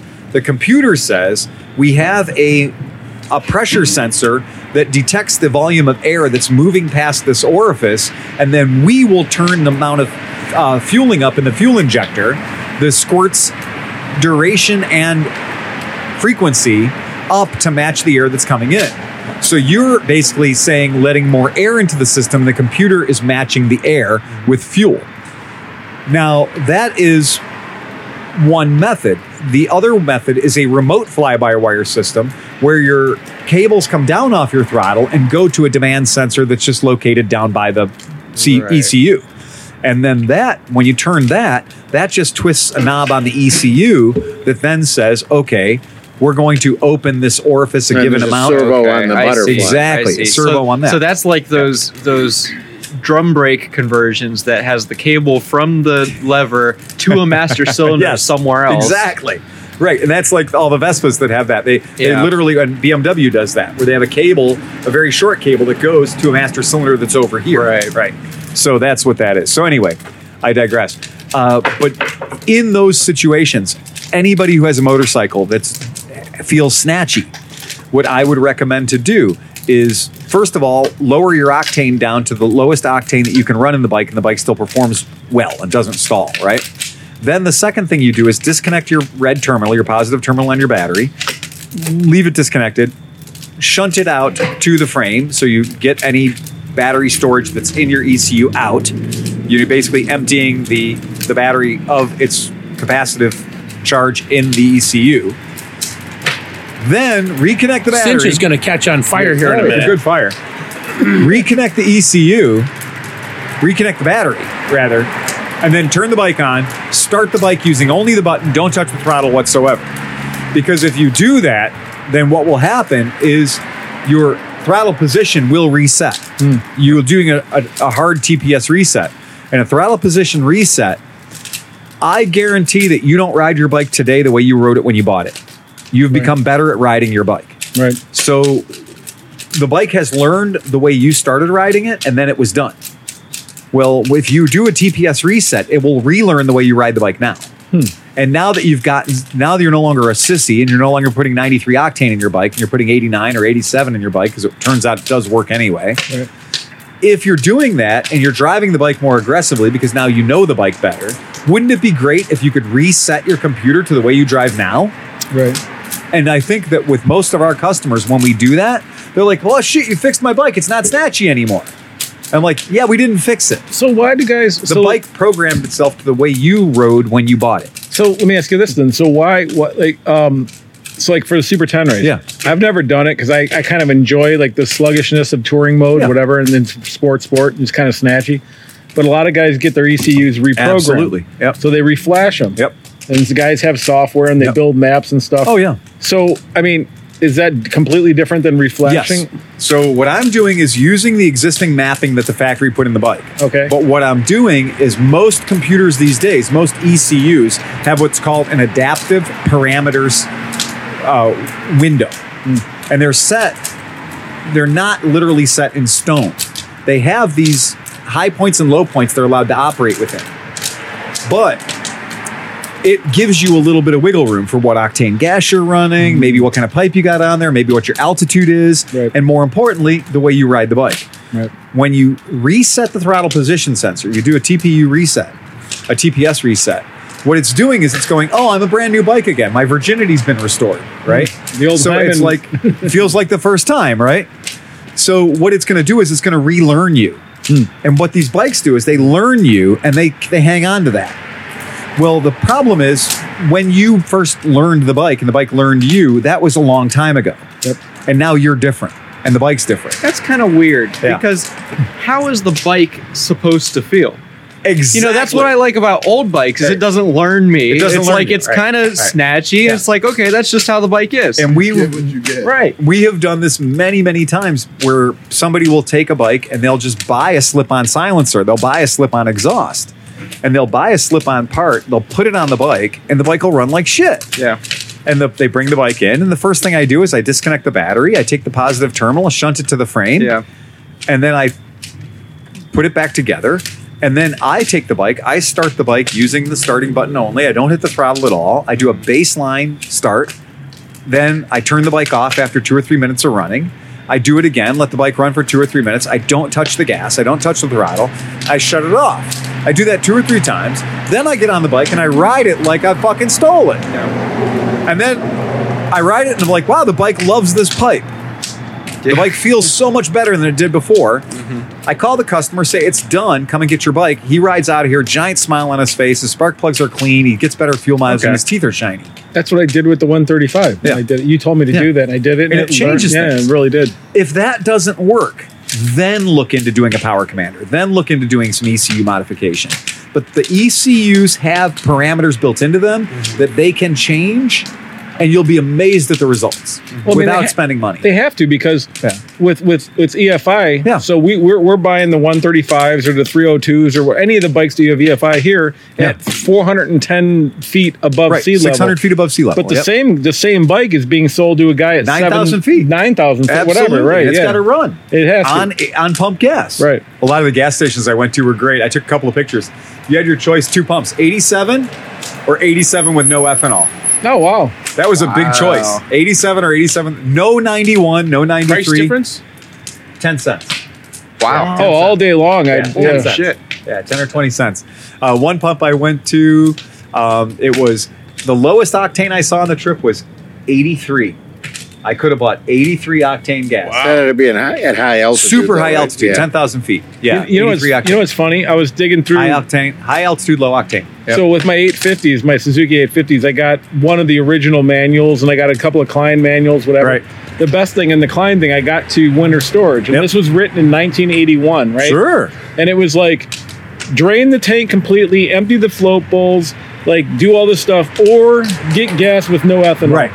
Yep. like in Yeah. the book from In the like book. 1981. Yeah. yeah. well, this is one of the fun thing about being out west and seeing the different stuff because you can buy red dye diesel there, and it's cheaper than gas. Like it, so it's a great place to buy diesel, and and just their whole fuel system is very like the way they approach fuel is very different. Now my van has a very accurate miles per gallon gauge, and it, it has been very accurate. I've tested it many times. The best mileage I got on my trip was running 85 non ethanol. So it's the weirdest thing. 85 octane, which I've got an FFV, you know, forward, it detects, right? But the 85 octane non ethanol that I bought, put a tank full of that in it, I got 19 and a half miles per gallon. When usually in that van, I get about 16, 17 miles per gallon. Wow. So I picked up two and a half miles per gallon, which two and a half miles per gallon at 36 gallons is fucking 72 miles. Yep. Well, 72 miles at you know 19 miles per gallon, that's freaking 4 gallons of gas. So Yep. by getting such good mileage, I saved 4 gallons of gas at 250 a gallon, 10 bucks. So because of that That's a 85 bucket of chicken. Yeah, it is. See, and I, I used to do experiments with this, okay? Yeah. and because I think I when I used to fly, you know, the planes have all the charts on like Yeah. fuel consumption at different altitudes. Absolutely. Oh, yeah. so the best consumption was at higher altitudes. I Absolutely. mean, they Yep. the, just the charts show you that. Yep. So I'm thinking, why not take a car and make it like fake it, Fake high pressure. fake low pressure, Low pressure, right. yeah, low Yeah, fake low pressure, pressure, right. in order to I Make, mean, it the, make reduces it run the in a vacuum performance. at all times. Your Yeah. performance goes down, The but your mileage goes up. anti-turbocharger. The anti-turbocharger. No, so what I did was I blocked off my intake yeah. and I put a Create variable more vacuum. No, I, I cut a hole in the air box. Right. And I put a variable orifice in there so that it, like the whole, the intake hole for the whole entire engine was an inch in diameter. no, to, to so that when it I had a would VA create the motor vacuum, running through a Honda Metropolitan airbox. it was actually my Tundra. That's probably why my head gasket finally Whistle. blew. but it did. But but I went from 18 I didn't have any miles air per volume, gallon- but my God, my air velocity was incredible.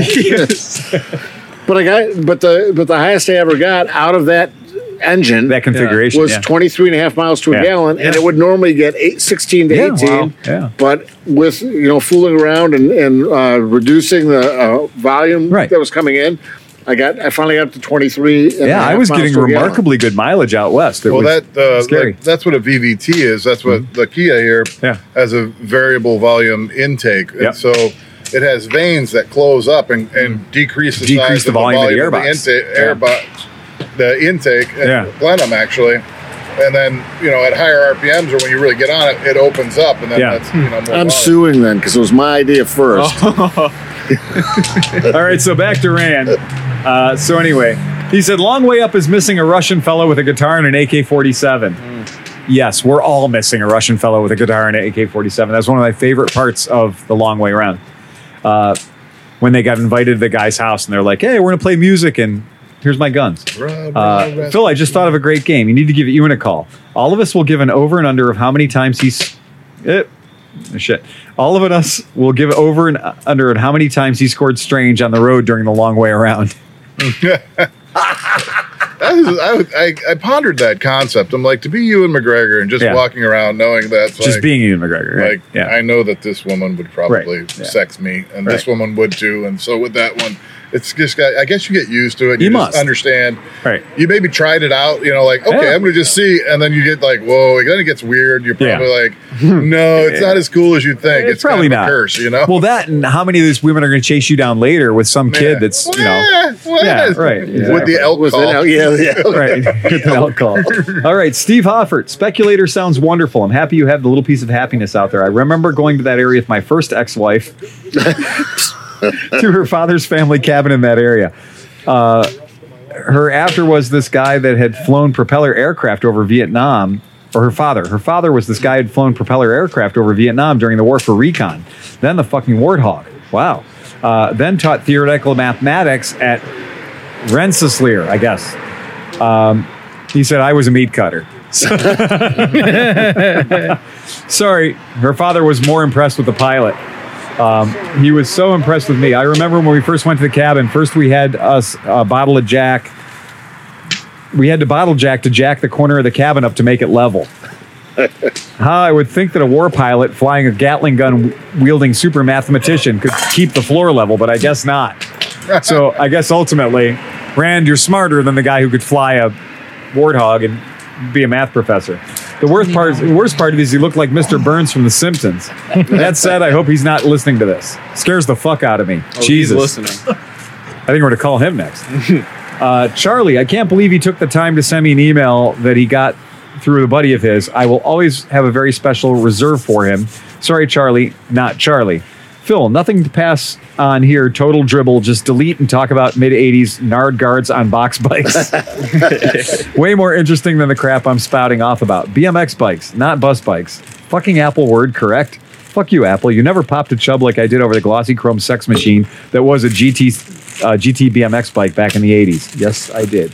For the record, I had a chrome Murray Baja, which was the first mountain bike. I had a hutch. You had a hutch. Hutch with the black Mine and had white, gold wheels. black and white checkers, which might have Of like course, that- had my whole of course it life did. changed to Because that. of that fucking Yeah, hutch. yeah, yeah. I had a Absolutely. brown huffy. You guys remember how cool it was to have a box bike as a kid with the ultra hard plastic narrow seat? Boy, I do. Yeah, that was. He didn't say box Yeah. bike. He means BMX bike. I had a Huffy Thunder Road. Yes, And that's, uh, a loaf of bread seat. Yeah, so I busted that seat and Instantly. That's how I put a hole in my chest. Remember glass bottles of soda like Mountain Dew that had really thin wrap of styrofoam around them? Boy, I always get so nostalgic on these rants. I just want to go back. I'm so tired of working so hard. Whoa, delete, delete, delete. I think I want to sell my trusty R1200 GS for something lighter after my last outing. Uh, oh, so he's he, he includes a photograph of the vintage bottles with the styrofoam wrap around them. Oh wow! Because I do remember those, and they did keep the pop hella cold. Remember yeah, those? they did. the styrofoam wrapper on the glass bottle. Yeah. Um, kids, I need a cold drink, and they need to be challenged. My great great great granddaddy fought to save the union. I think our kids can put down their phones and video games and come up with a day a day to deal with trash. In the meantime, I'm gonna fuel their challenges. I wish my diet Red Bull would come with an insulator. Tastes like shit after sitting in my console for a while. Makes me cranky and bitter. It's called a koozie. I'm way more magnanimous when I'm caffeinated. Applicable to motorcycles, absolutely nothing. The pinnacle of cold beverage presentation. It gets a ten it gets ten stars. I know it's not helpful to the environment. Steve H. I have a subdivision where I have my sewer line slope at 0.0040. That's the state's maximum minimum. The local jurisdiction is freaking out. Double 004. Thoughts? You need gotta three start pumps. Charging them for advice here. You need at least three pumps. At least three mo- No, I I, was gonna recommend a say you're gonna have variable a lot frequency of shit drive those running on an lines. Arduino, Raspberry Pi. You got to You're gonna run have that a lot shit of on crap Linux because nobody would run that those shit on lines. Linux. I would I would run at least three UV filters on that. Yeah, That's what I- exactly. I know for a fact that shit does not flow up here. It does not. well, you you've never had the gas and problems that I've they had. think they're going to have to clean out twice a month. They need shit to do. They're cracking myself up. Sorry, Oh, clean God, out the line shit to twice a do. month. Steve, I think we need to start up Grumpy Sewer Guys Treatment Podcast. Oh. I guarantee most of the young engineers these days don't have any idea what the fuck's going on. I'm not a E. PE. What's that supposed to mean? Oh, come on, this stuff's a Um, Come on, Rand. Nick is sitting here. He's listening to you, All goddamn kinds it. of people. All right. I'm not a PE. I've been doing it for 17 years and train a lot of our private e- design engineers. Whoa, I just snapped out of my work brain and realized I was spouting off about. Steve is my shitty brother and I lost focus. Steve, I really fucked up. Steve, I really fucked up. I told you I'm not a PE. I think what I'm going to tell you now can be helpful to a lot of kids, like the kids that listen to this podcast. I was a bad student from the start. I was way more interested in Knight Rider and Voltron than doing homework. My folks didn't go to college, so there was no imperative to attend, so I didn't.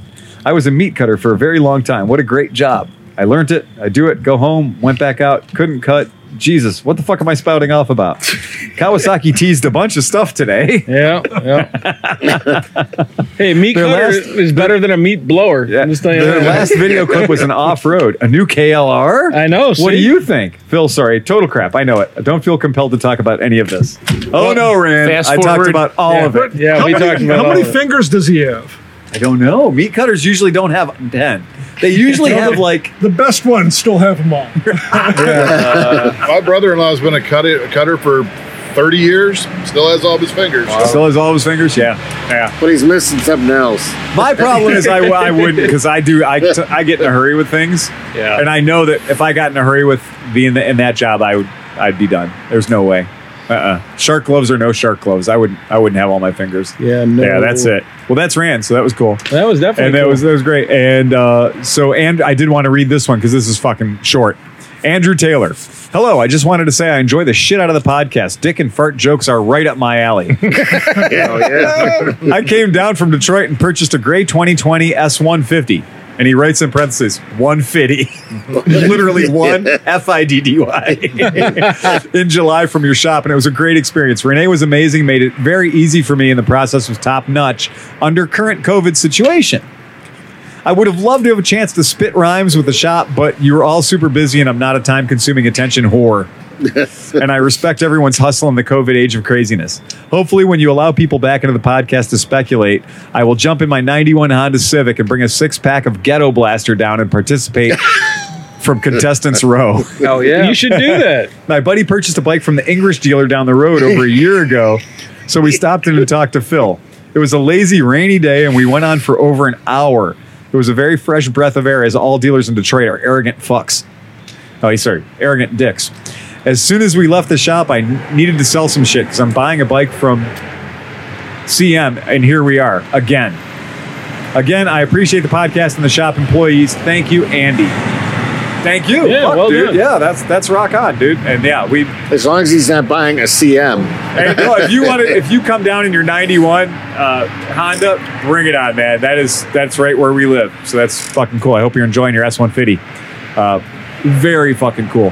The uh, but that, that, I thought that was fun. The uh, So, I, I wanted to mention something. yeah, So you know, it's it's a fairly nice fall evening here in Cleveland, and look I mean, at the fairly nice. It's beautiful. It's beautiful, right? Right. Yeah, right. Look at the For gaggle. October. Look at the gaggle of awesome motorcycles we all rode tonight. Oh yeah, today's There is, yeah, yeah. there is definitely a whole like plethora of different things. There going is, on over yeah. here. So I rode the uh, the '75 BMW R90 Right. slash six. so we've got the '70s taken care of. so the '70s are definitely taken care of. Yeah, I have a a hundred percent 1980 GS uh, 850, And it is the silver gorgeous. one. Thank you, It is gorgeous. Your paintwork on that is amazing. thank you. Yeah, Certainly is. I thought it was Chris Smith pulling up. Yeah.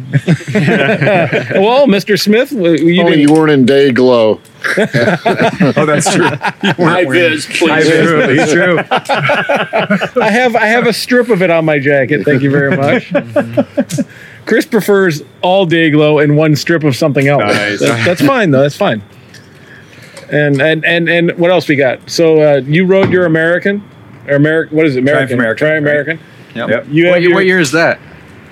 The Amer- 10. Ten. Yeah. Okay. Okay. So we, I think we skipped a decade then. Well, what's your bandit? Here's- Well, it's a '91. Yeah, you- Okay. So we got the '90s take. We got the '70s, '80s, '90s. We don't have the early 2000s taken care Who of. We're rode gonna the be monkey? really Did you awesome. ride the monkey? You're All the right, monkey. So you rode the yes, monkey. That's modern. Yeah. Oh, Smith drove. You drove right because you brought all the snacks and I got booze. 04. Oh, there we go. We've got it covered. We've got it covered. Yeah. I wanted to ride the Transalp because it's sitting in the garage at work. Yeah. Oh, But I had to bring my I had to bring my tr- the dump truck home. So unfortunately, I look at that every day, and I'm like, that is that is rapidly becoming my favorite, my, the most beautiful looking bike that I have. So I'm I riding love that bike. on those roads up to Jerome. Actually, I had left Jerome and was riding down. I was riding out, and you know how those roads are just super tight switchbacks. They're they're right on top of each other, and you know I got the van and I, I get a lot going on. And as I make this 180 degree climb, this transition, I look over to the left and I see a guy standing next to a white Transel, Hmm. like perfect. And I just yelled at him, "Great Transel!"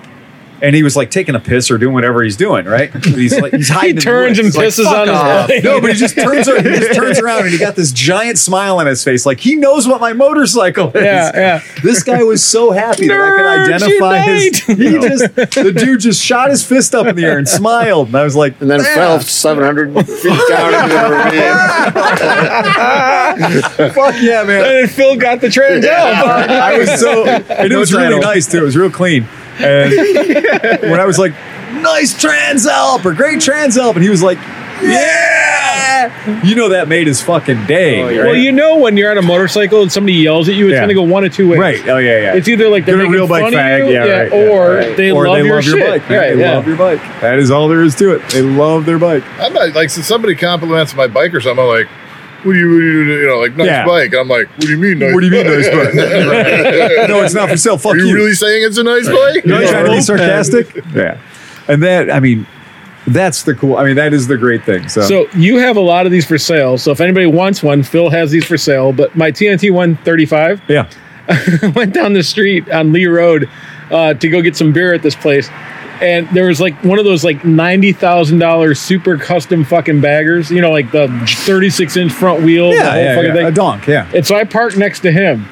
And I came out from buying the beer, and there was four people standing around the 135, and the guy sitting on his fucking thing just giving me the fucking. He was so stink angry. eye. He's so angry.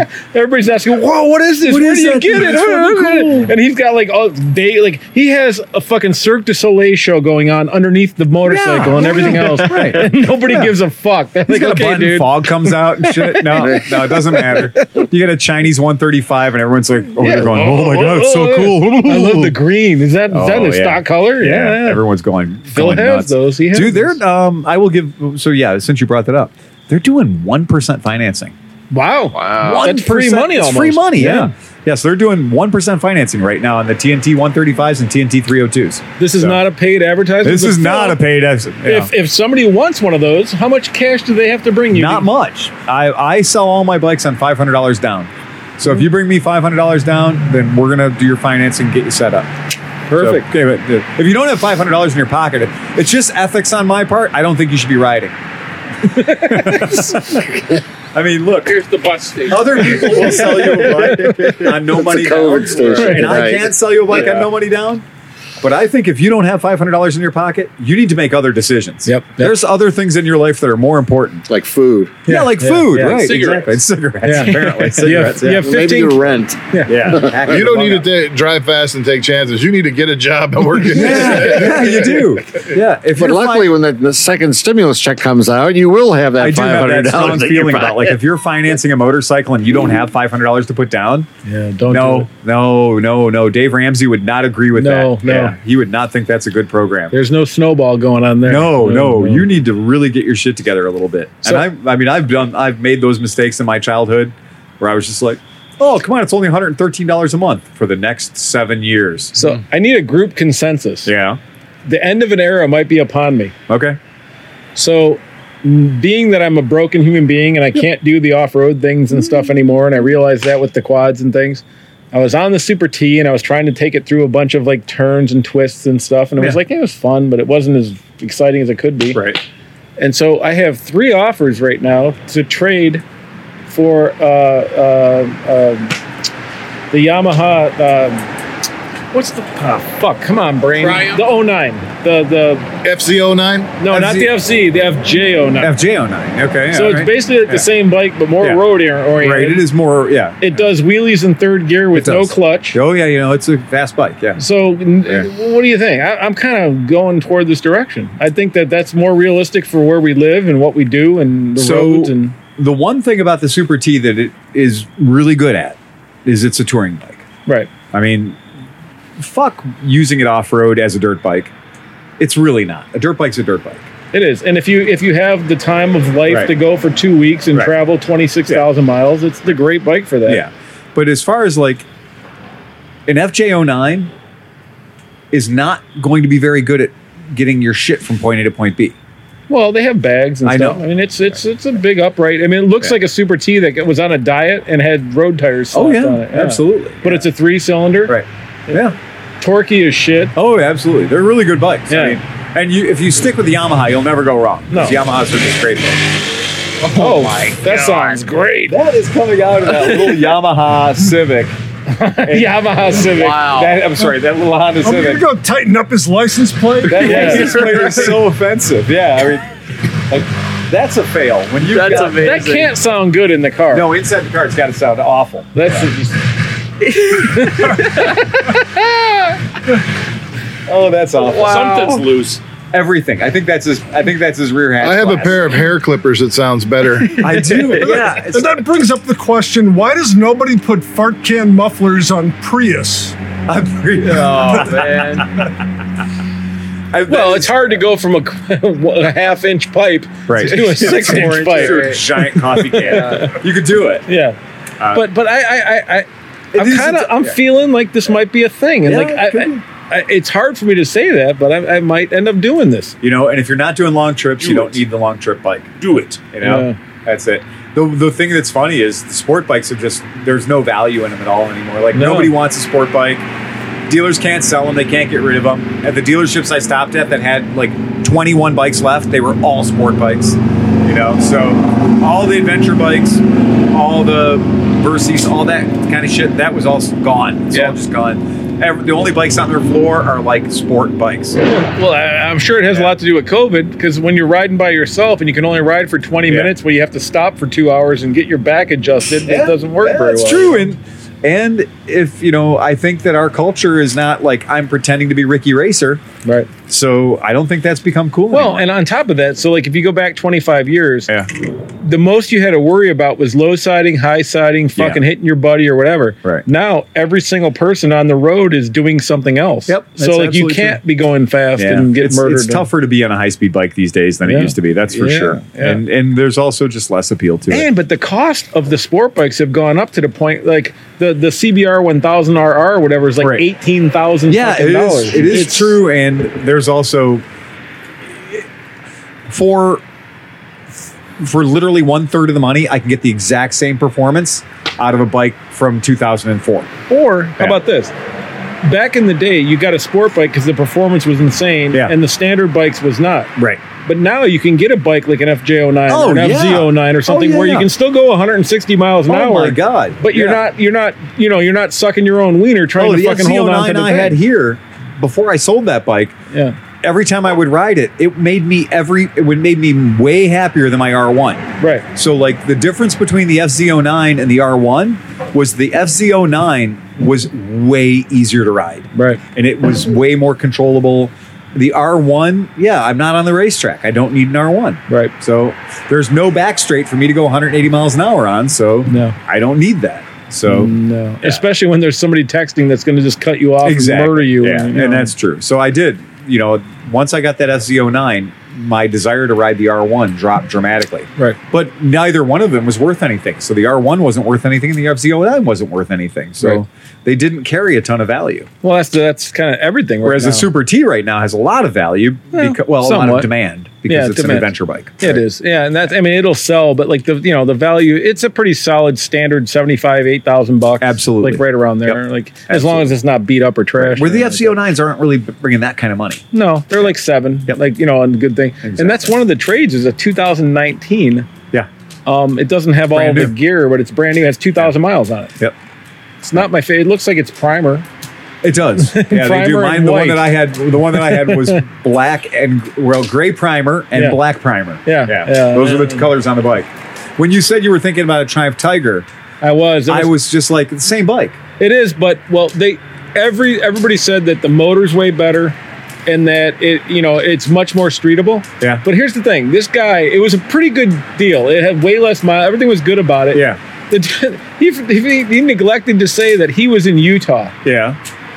Well, that's Well, I kind thought, of a- I thought he was in Indiana. That's to what meet I you. thought too, because on his thing it said Indiana. He's like, "Oh no, I moved to Utah." I was like, Yeah.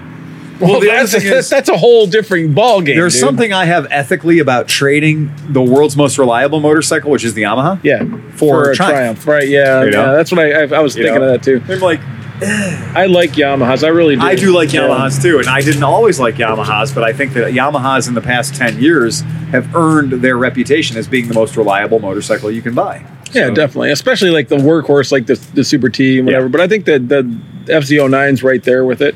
Yeah, There's guys turning them absolutely. in with 75,000 miles and the thing's running perfect. Oh, yeah, and they're- no they're- valve they're fine. adjustment or anything. No. So, Chris, have you been riding your your Cali? I have. And are you liking your Cali? I do. Getting used to that big girl? Yeah, yeah. It's it's a biggie. It's a big girl. You didn't ride it last week, though. I was expecting to see was you on raining. Oh. it. No, no, we went for a ride and, and he And- rode his duster. What do you call that thing? Drifter. His dust. Drifter. Seventy-four duster bus last six. wow. Drifter. Sorry. Dodge Duster. Yeah, right. drifter. Drifter. Sorry. Plymouth duster. Isn't it? Plymouth Duster. Yeah, there you go. Dodge Dart. Yeah. No, the big question everyone wants to know though is did you get rid of the GIMP license plate holder? No, he's wearing it Actually, right now. yeah, I wear it around my upper thigh. exactly. Yeah. yeah. yeah. It just turned it into a, a weirdo fucking, uh, what do they call those? Garter? Yeah. Gar- yeah. Just a weird garter. Or, or a Yeah. new COVID mask. But I mean, okay, so I mean that is a big bike. That Cali's a big bike, and with the hard bags, so that motorcycle has crash bars that go outside of the hard bags, and the crash bars do actually go to the frame. So the crash four feet bars wide. aren't decorative. So the bike has these giant over 35 liter hard bags on the bags on the back, but then they put the crash bars on and made it even fucking wider. So it is wider than that Harley Davidson, uh, you know, tour uh, classic there. so you have to pay the extra fifteen dollars to go through the um, Car wash. you know, to go through the tunnel at Yeah. Zion. Yes. Yeah, you have to pay an extra fifteen bucks to go through the tunnels at Zion. Well, we had to blow out the side of the garage. says, yeah, it's a big bike. They're they're they're wide, and so you have to learn how wide they are. It's You're a good throwing your looking leg over fucking it. bike though, Yeah. man. It's a good looking Well, I bike. got to learn how to use it. I tried to. There's a little button for the uh, for the heated grips. Yeah.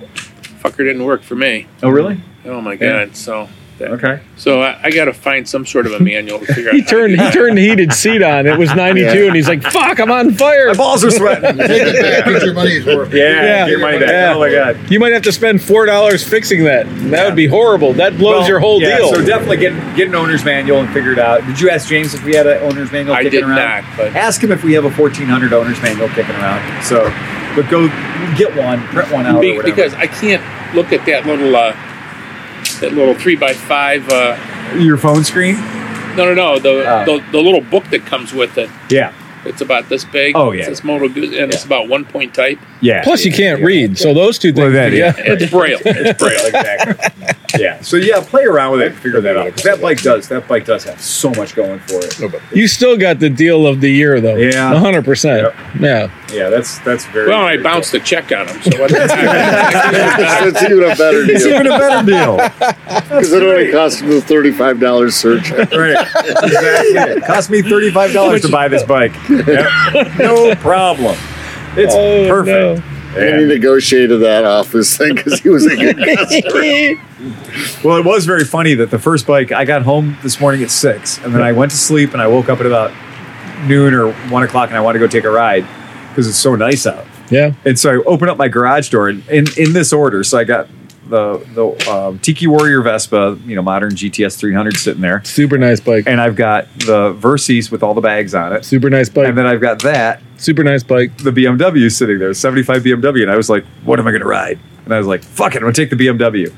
And I was like, yeah, I haven't ridden a motorcycle in 10 or 11 days. And then I realized when I got on, I was like, why did I pick the bike that has the worst brakes? right? It has, it literally has the front brake, the front rotor on it is like Oh no. it's wavy gravy, man.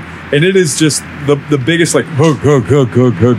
And the brakes aren't great on the bike to begin with. And let alone that with a front brake that is like if you go at it aggressively, it literally skids the front tire. Right. So But but you get the oil smell, you get the the it side was very boxer sensory. motor. And I brought my laptop in, so the laptop fit in the saddlebags, which is Yeah. you know it didn't fit, but it doesn't matter. It doesn't fit because the saddlebag lids close from the front to the back. Right. So the laptop case didn't fit, but it didn't matter because the not bag going anywhere. is hinged the other way, right? Right, right. Exactly. It's not going anyway. But so- it's com- I sat on it when you, you, we were all talking Yeah. before, and it's comfortable. oh, it's a real comfy Fuck, bike, man. Yeah, it's a very comfy You bike. just bring it down Lake Road then, or yeah, go up on the Lake Road 90? and go on ninety, and you know, so it's for, and then I went down to Metro Parks for half an hour. So, you know, my commute into work, if I take the freeway, it takes me less than thirty minutes, and it's a little bit of Lake Road, and a little bit of freeway, so it's it's nice. And then, but taking it down to Metro Parks and playing around the Metro Parks for half an hour, forty five minutes, just.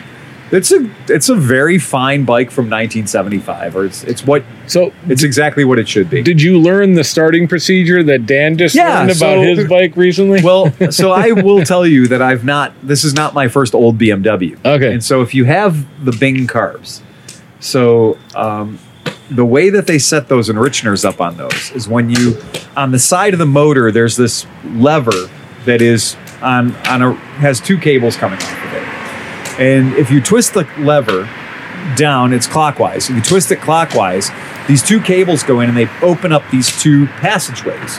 And the two passageways are just little ru- little plungers, metal plungers. They have little leather seats in the bottom or rubber seats in the bottom, and those are essentially enricheners. Okay, and the trick is you can't touch the throttle at all. If you touch the throttle, you're flooded out It sucks in 24 gallons of gas. Yes, from, a six from the gallon five gallon tank. tank. Yeah. Well, It just, it's because, it just appears and it's goes. because it's because the float bowls the float bowls on those bikes are very deep. I mean, those bikes carry a lot of gas in the float bowls. Each float bowl is Well, like Every eight ounces. each carb is this I fucking know, they're big, really dude. big. Yeah, That's They're why I like really the Cool, though, because ticklers. the, the flood balls come off like Ticklers a are the way to go. Grolsch bottle They do. cap. You flip Yeah. the You flip the wire metal bar. over and the, and the ball it's like an old drops out. carburetor on It's a 37 Chrysler. You didn't need any tools. You just took the, the banjo thing off the bottom and, you, and the float bowl came on. Throw the gas on the side of the road. The rust Yeah. goes with it. Put it back on again. I'm surprised they're not made of glass, right? So you can see what was going on. That would that's be a good cool. idea. My old cars, I used to have a lot of pre-war cars. I used to mess around with that shit. Yeah. And my 39 Buick and my 37 Chrysler that I grew up with both had glass float bowls. Makes sense. And so the sediment would all get caught in there and you could look in there and go, "Oh, it's full of rust." Dump it on the side of the road. Yeah. Tractors are like that. The Tractors bulls are have like a that. Yeah, my old glass Ford bowl. diesels were like that. They had a glass filter, square cut glass, looked like a glass block window. Yeah. and you could see how much shit was in it. So you know it's very practical. When you're laying on your back underneath the diesel on the side of the road, it's not running because you ran out of gas. That's where you put the diesel. Or you're running out of diesel. But anyway, yeah, on those, if you if you breathe on the throttle, you'll never get it started. so, but on this one, if you just activate the enrichener and press the start button, it starts beautifully. I mean, it, it doesn't hesitate at all, and it it needs like sixty seconds to warm up, and then you're off the enrichener and away you go. You know, off you fuck. But they're they're just very. I mean, they're very predictable but it is one of those bikes that they flood out. If you leave them on the side stand, they flood out. You know, they're like they just don't they don't don't like anything that's not The normal. Uralo's the same way, Yeah. but it's got that shutter. Yep. It's got a shutter to uh, on the intake. Uh, No, you you literally shut a butterfly on that to choke it. Like right. the choke Plus on the it's got Ural enricheners. is actually a choke. Yeah. It's an It's like- strangulator. It's a strangulator. Exactly. so that thing you have to be. I mean, there's a procedure there too. You have Yeah. to like put that thing, but not all the way close. It's No. got to be open like three millimeters. I was gonna say, And three then you quarters of the way close. Slowly push the pedal down. Like I mean, like gently put the Kickstarter down, and then give it one hard kick, and it'll start uh, with one kick every time. But if you don't do that, forget it. You'll never start it. Well, and I mean that's and honestly that's a problem with Borscht comes out the exhaust. And Uh, that's a problem with all these bikes that were essentially cleaned up for the American market because in their original configuration with ticklers and stuff like my old 71, Ticklers are the best. I would. You literally just go into there and you start hitting the tickler on the bottom of the carburetor until gas gets on your hand. Yeah. Weird the French didn't make a good carburetor. I know because it would be a French tickler. I had a German tickler, not a French tickler, and that was always the best. You And it was just go like a down whip. and you give that thing a couple The of German tickler scares me. yeah, give that thing a couple of pumps real quick, and as soon as your fingers got wet, the bike could start every single time. Yep, as soon as your fingers got wet, she was ready. Go figure. Yeah, and that's all you need to know. The bike started, but my butthole is very sore. that's exactly it. So, anybody got anything else? no. Feels like a fair podcast. yeah, no. th- I think you know what today was pretty informative. Last To be week, fair. last week, be fair. we To be figured out fair. pretty quick that we need to come with more topics. Oh, that was that was that. Remember, did you toward the guys end- ran out of topics last week? Yeah, we kind of like we there was there Well, was. Chris ran out of consciousness. Yeah, that- Chris, Chris also Oh, knocked the rain on the porch just knocked you out. No, no, the booze and the pizza knocked him out, and then he also took the mic out at one point when he just fell over and everything else. So yeah, that was that. I like the fire. I do enjoy the. I- the best was he was like sleep. You were out, and we were like, Chris, take us out, and he was like, What? What? Oh yeah, of course. Right back on the clock. Again. yeah, yeah, You yeah. don't miss a We, beat. we haven't talked about the cost of the two different whiskeys. For Oh yeah, yeah. yeah. Oh, okay, all right. Also, So- also, hold on. So going to a review. So the one whiskey. I need to pass me that uh, right. the, the boat whiskey boat again. I So need to take a- you a can second. definitely taste the fact that it was on a boat. That's Fuck my you. opinion. Oh, all right. No way. Uh, this whiskey is aged on a boat with sea air and salty uh, women and and uh, waves Boats and and hoes. Not if I built the all the barrel. things. And then the other one is just a good whiskey. So The that's other other one one's is, just a is good called Forester, or what is that? Old other one? Forester. Old Forester. Old Forester. Old Forest. And this is Jefferson's Ocean Aged at Sea. Yep. And I and I to to give it its due, a blend of straight bourbon whiskeys, a very small batch. Um, eh, on the back where you would normally find information about the thing is just a, a glyph of a world map. Oh. So it it is. I don't like the font on the Jefferson, the front of the Jefferson. It looks like a Well, there's four different fonts, and that's Yeah. a problem. yeah. So And then there's a fishing boat. And they don't use that font on any of their other whiskeys. no, Really? Oh, they don't. It's So- a, a mid mid '80s uh, starship. it looks very like late '90s, early 2000s It does. club. so uh, with That's the, how long it's been on the boat. with this the with the C one with this one, um, I found it to be a little bit long and woody with notes of caramel syrup, spice, vanilla, biscuits, and some astringency. Biscuits. The finish might be the strongest part of this whiskey. Not totally balanced with the sweet overpowering and the savory medium body with a light soft texture.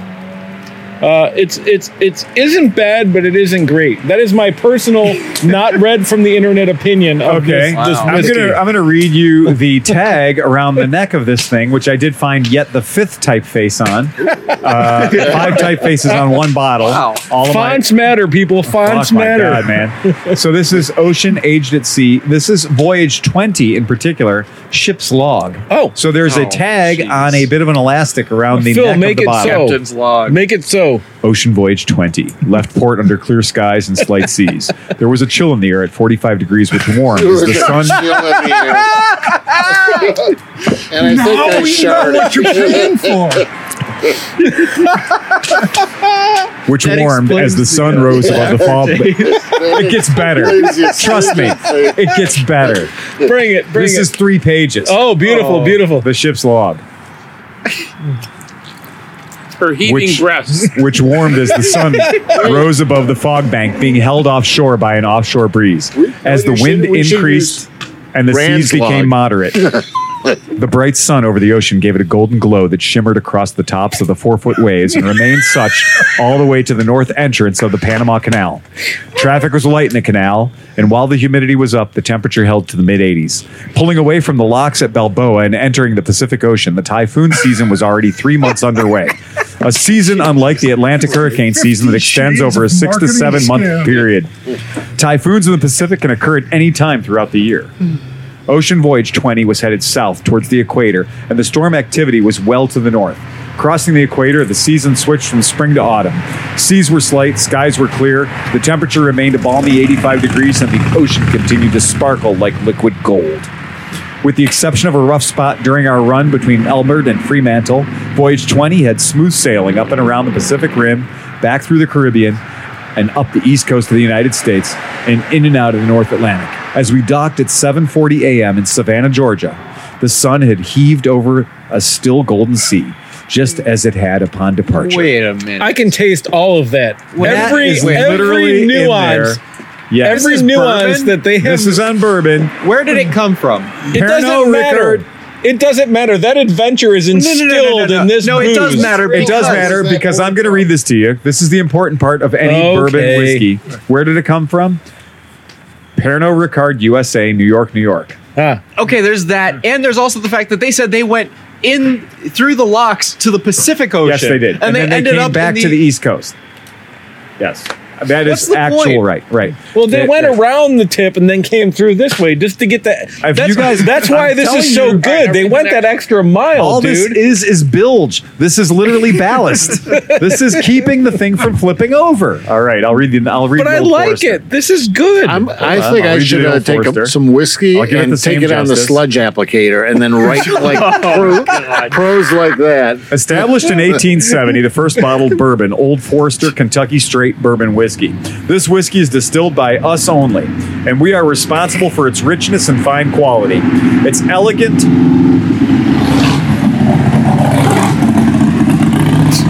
Sorry about that. He bud. had the off-road front wheel. Thank you. That was cool. Its elegant flavor is solely due to original fineness developed with cure. No, developed with care. Sorry. oh, Robert Smith is involved. Excellent. Yeah, there is nothing better in the market. George Gavin Brown, founder. Uh, 100 proof, established in 1870, Old Forester Bourbon Distilling Company. Con- oh, we're going to get this. Continuously cold before, during, and after Prohibition. No, continuously sold before. You understand, uh, this is literally down to a three point font on this. I'm wearing good glasses and I can Mm-hmm. but it, barely but it's read. not been on a boat, so none of that matters. Nearly 150 years ago, my great grandfather, George Garvin Brown, was the first to seal his bourbon in a glass bottle. Prior to that, he used paper bags. and was less successful. Yeah. Ensuring consistency and exceptional quality. He felt Here's so your sack strongly, of bourbon. Take it. He felt so strongly in his convictions that he signed cheap his letters. name to it. Today, I, I am know proud. if we put this in a glass bu- in a glass jar, it could actually make it to the customer. Maybe It worked a little better. we used to serve it just in grape leaves. Hold your hand out. Cup them. Does that old Forester have a screw cap Uh, yes, it does. like a good working man? Like a proper working man's. That's a, this won't spill in the trunk of your car. Yeah, but you can't do this. Hold on. exactly. See? Right, you can't. do yeah. Right. This is on a fucking boat and it does this. Exactly. and this one is distilled and bottled by Old Forester Distilling at Louisville, Kentucky. Right. So this is a proper Kentucky Old Forester Right. bourbon. Yeah. It, it didn't go on a cruise for no reason. did not go on a literally a, cr- like. On a No, wait, COVID hold on. cruise. I don't A trip believe to this was on a nowhere. hold on, hold on. On a Let boat. me I would like to see if this has been on a cruise. Yeah, I guess it has been on a cruise. Yeah. It's fine. so So I was thinking Steve should have uh, bourbon that's been mellowed in the uh, toilet tank for the Exactly. true alcoholic.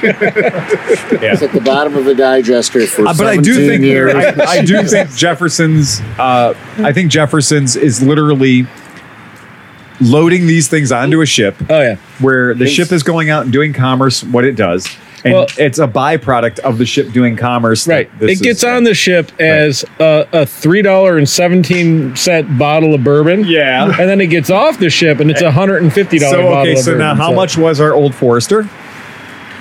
Twenty dollars and ninety nine cents. Right, Uh, that's right. It's pretty pretty workmanlike, good serviceable. and this excellent bourbon, um, uh, example of whiskey is what? seventy five bucks. yeah, so- See? Oh. yeah. Worth every penny in my fucking book. Now, Well, now worth I- every penny that Chris Smith spent because I would never spend that much on bourbon. Yeah. Now, But I've, that's I've been to the Jefferson's quote unquote distillery, distillery. Yes. Yeah, and they don't distill. no, Really? they don't. No, they just they just buy. They're an MGD. They use Midwest grain distilleries. I don't know who they use, but they Right, buy their exactly, own. They yeah. buy it in bulk. They Yeah. bottle it up, Yeah. send it out, Yeah, but- or Wow. they've got cherry cask They got sherry cask Yeah. bourbons, but they're not doing any distilling. They're just buying over it. But as as very But many this one does have a bottle number. right, and as many other people have successfully said, I'm on a boat, bitch. What a boat. I'm just not sure that. I mean, normally you don't introduce motion into the mellowing process. I mean, don't bourbon barrels sit there for a long time and just age in place? That's why like- they have no personality. They're stale, dude. No, you that- need that's that not true. rock That's and not true. The, Okay. the bourbon barrels are moved get from the moved around, bottom. yeah. They're moved up slowly up to the top of the rock house and then brought back down. But over I think what years. John's saying is they're, they're not continually sloshing back. I and mean, are they forth. supposed to slosh you back know, and forth? There's I mean, some elements in the wood that you maybe don't want to have in your bourbon that you can get Right. out of the wood by sloshing it around. Okay. Is that why they burn it, like burn them? Um, do they? That's like, why they char 'em, char right. 'em, yeah. It, So it you- just depends on how sloshed you want to get. You know, Now, the- the interesting thing between the two is that drinking these two different bourbons, you know that I love Wild Turkey 101. Like, that's one of my favorite industrial standby go to bourbons forever. And the Old Forester's right there. I mean, that just that tastes so much like Wild Turkey, it's ridiculous. it's made by the same company. Yeah. So, I mean, that's that not surprising. I would love that because that is absolutely one of my favorite drinks. So, you know, that's great. but that this bourbon this has hints of uh, this, corn and rubbers. this this You- you- You're mashing in with real corn harvested from the sewage plant. You, definitely has Uh, have heard of more, peaberry coffee? he has peaberry whiskey. Yeah, but you know what? This is just this this whiskey is far superior. I can taste the biscuits in that. I can taste gunpowder and sodomy. I, I'm the one that said just grab him by the biscuits. Yeah, Sodomy geese. yeah. That is, I mean, and that is funny that these, you know, that there's that much real estate, that much money between these two bottles. Yeah. So, like if an oak plank was shattered by a cannonball Yeah. and a shard shot through your mouth and Right, lodged in your mouth, Uh-huh.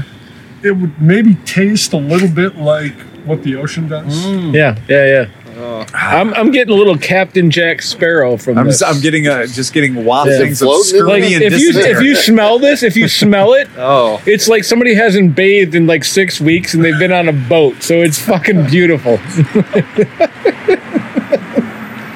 You need another, another blast of the bourbon there. Yeah, that's definitely what I need. 6 a.m. is coming so quickly, dude. It's ridiculous. What is your keys? That's why I ride all that Uber motorcycle. that I took, he's great. yeah, he's He got my good. shit all the way to the. camp. He's gonna tow my bike all the way Literally. home. It's gonna be awesome. I don't know how it happened that when I got out of my hotel room, my van was there. That guy was magical. It's a mystery. was a It's a mis. mystery. It was It's, a- we should get the guy from Ancient Aliens to look into this. that guy was great. Uh, that was the best Uber ever because not only did he bring me home, but he brought my van home too. Yeah, yeah. Excellent. That was one of those nights, man. That was one of those nights. You deserved it though. That was a great trip. Congratulations. Thank you. It That was looked a lot really of fun. Yeah. Yeah. So we'll see what happens when we do it next year. We're, Yes. You know, we're gonna have to massage this trip a lot because Is there a tentative date yet? no, we're gonna have to be careful because the reason we had to do it early is they're going to the Sun Road, which is in Glacier National Park. Once it snows there, the road's closed. Now it has snowed twice already, but they didn't close the road. And the road has closed as early as like September, September 21st, September 22nd. And looking at looking at the average for the past 30 That's years, like George Jetson. October 7th or October 8th seems to be the magic number. Like getting there before October 8th is a really smart thing to do. Now, this year we were unseasonably warm, and so I don't think the road's going to close for a few more weeks yet. But uh, that doesn't mean a weird blizzard couldn't pop up and just shut that fucker down. Because when you get there and you see it, you'll understand why they can't plow it. Right. You'll understand why they just close it. Well, I- I've been in Yellowstone. Yeah. Or I mean, I'm sorry, I've been in uh, Flagstaff. Yep. in the summer, like in August, and it starts snowing.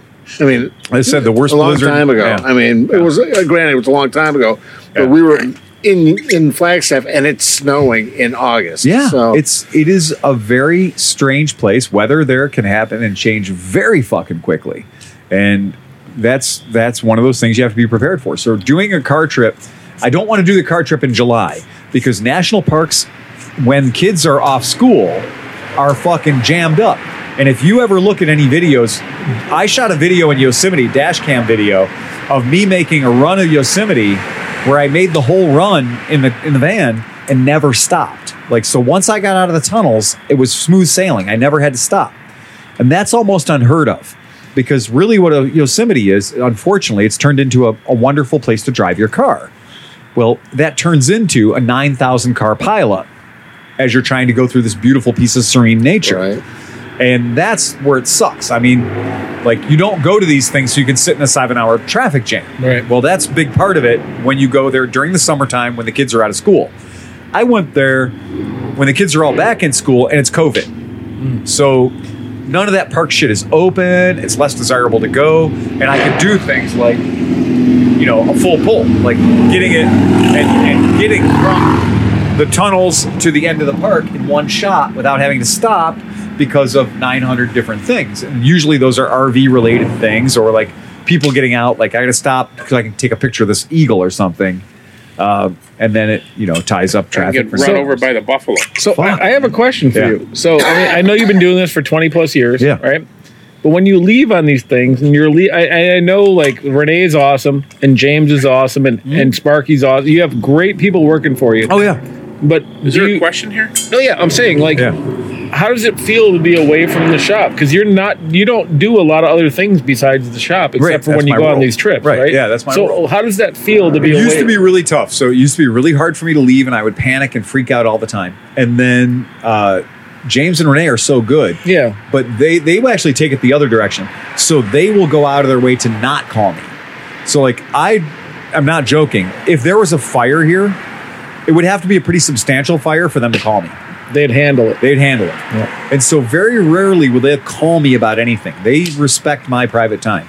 And likewise, when they're on when they're on vacation too, we respect that too because everybody here works really hard. so right. we do try to make sure that when we're out fucking off and having our vacation, that our people respect that. Mm-hmm. And they do a great job of insulating me from the worries of the shop. Right, but you're still the owner, and it's I got a still- one star review on Tuesday. So like I left on Monday, delivered a bike on Monday, delivered a car on Tuesday, and then Tuesday or Wednesday night I got I was on the road and I've got Wi-Fi and I downloaded my mail and I had a one star Google review. Oh, geez. And I was this one star review, and I was like, oh shit.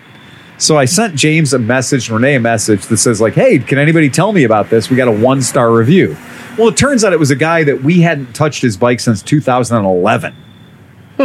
He gave us a one star review in 2011 because he brought in a piece of shit Suzuki, like an 83 Suzuki, that had 19 problems. And ultimately, he told us he needed a tune up. And then when we got to like the fifth problem, we were like, no, uh-uh. you're trying to lie to us. Like, you're, Right. you're putting us in position so we can be the bad guy. So ultimately, I was like, I'm delivering your bike back to your house at no charge. Well, I delivered the bike back to his house and I'd forgotten the key. So I'd forgotten the key back at the shop. So I delivered the bike to his house, but I had to mail him the key. Well, Oh. he thought we were trying to be sneaky or something, but realistically, we just didn't want to work on his bike yeah, right. and he left us a one star review w- back then too. But for some reason, somebody must have kitched, kicked his cage, and, And he nine did, years yeah. later, he decided he needed to leave us another one star review. So Yeah. that was a super hardcore Harley guy. Yeah. In leather pants, leather jacket, leather vest over the leather jacket. Yeah. Listening to Miley Cyrus's "Party in the USA." Yeah, I heard that. as he went by. Yeah, it was- that was that was Party in awesome. the As you were USA. talking Right. about this great Right, thing. So that was- exactly. But Super soft. that is super soft. Super That soft. is fucking ten ply. Yeah. yeah, that is ten ply right. But I always wondered. I just wondered because yeah, I know how. I don't even like when I had my business and like do whatever. It's hard to leave. it And used to be hard for me to leave, and I used to hate going to scooter rallies and stuff, and going to do the fun stuff because I was like, "Oh, the shop." And there, there was a period of time when I would not go to the events, Right. and I would stay at the shop because I didn't want to miss the ch- opportunity. But I've become more secure, and I've also become more jaded. So Right. it's like if you want to buy a bike, you'll do it under my terms, and if that doesn't work for you, fuck off. The, you the know? older you get, Yeah, the more you don't give a fuck. and that's true. Like you don't care Right. if you're fat and you're walking around in your Yeah, yeah, yeah. underwear. Nobody gives a, you don't give a shit. I tell I tell my wife all the time. That's a great analogy. it is. I tell Serious, when you're young, you're like, well, I can't do this. I gotta go to diet Yeah. for summer. well You know, it's like No, I've really, in these last 20 years of my life, I have really developed a very good don't give a fuck gene. Right? Yeah. Like, you know? Yeah. I don't give a fuck about anything. It's just, it's just more It's good. Like, It's it's And when you hit that, it's the greatest day of your life. Yeah. When you hit the fucking I don't give a yeah, fuck. and, and my wife will get my wife will get really you know upset about stuff at her job and stuff, and I'll just be like, well, you know what? A lot of this could be taken care of if you just didn't care. Yeah. Just gave your balls a time. they say there, there, there's a whole video series on YouTube about people that quit Mm-hmm. their job, but Yeah. they have to work two weeks. Right. Right. Yeah. And they're like, this is the greatest two weeks of my Yeah, life. because you know you're leaving, And you don't Yeah. give a You don't give a fuck fuck. at all. Yeah, And, and like some of these people are not, they're not even being rude or they're not being awful. no, But it's just that freedom of not giving a fuck. Right. And if you can apply that to life, you're Yeah. doing fucking good, man. it is a and a nice thing too, though. It when I do the trips and stuff like that, a big part of the trips for me is getting away from my phone and getting away from technology and going on a long walk. And I love going on long walks. I love going as much as people know that I don't like to run or exercise. I love to fuck off. Yeah. What's that? In the park? Yeah, yeah. I just As long as you can walk at your own pace, you're happy. Exactly. And I just I love walking for a couple three miles and then stop. And I'll you know I'll have a I'll have a beef stick or something or I'll eat a gummy bear, and uh, not medicinal, just a regular gummy bear. oh, I'd have all the medicinal. Well, you know, that's the funny thing is this whole week, like I didn't smoke any cigarettes. The only time I drank was at the undertow. Mm-hmm. So I barely had any liquor. I didn't have any cigarettes. No detox at all? Or? no, that's no, pretty much no, it. That's it. I'm, I'm, I'm more of a binge and purge drinker. you know? I'm, not, I'm not like a, hey, I got to have three drinks a day to keep me Yeah, right, happy. right, no, right. I'm not that way. I tend to be like, no, no drinks at all for three or four days. Yeah. And then five or six really good drinks. yeah, right. Yeah, and right. then no drinks at all for three or four days. Yeah. So I'm very much a binge and purge drinker. That's very very easy for me. But it is it is funny. It's like normally these trips though, these trips would be like nine tiki bars. You know, I'd be on a 10 day trip. That's 10 tiki bars. Right. Yeah, you're like, you're driving 200 miles out of your way to go to a tiki bar? Yep. Yep.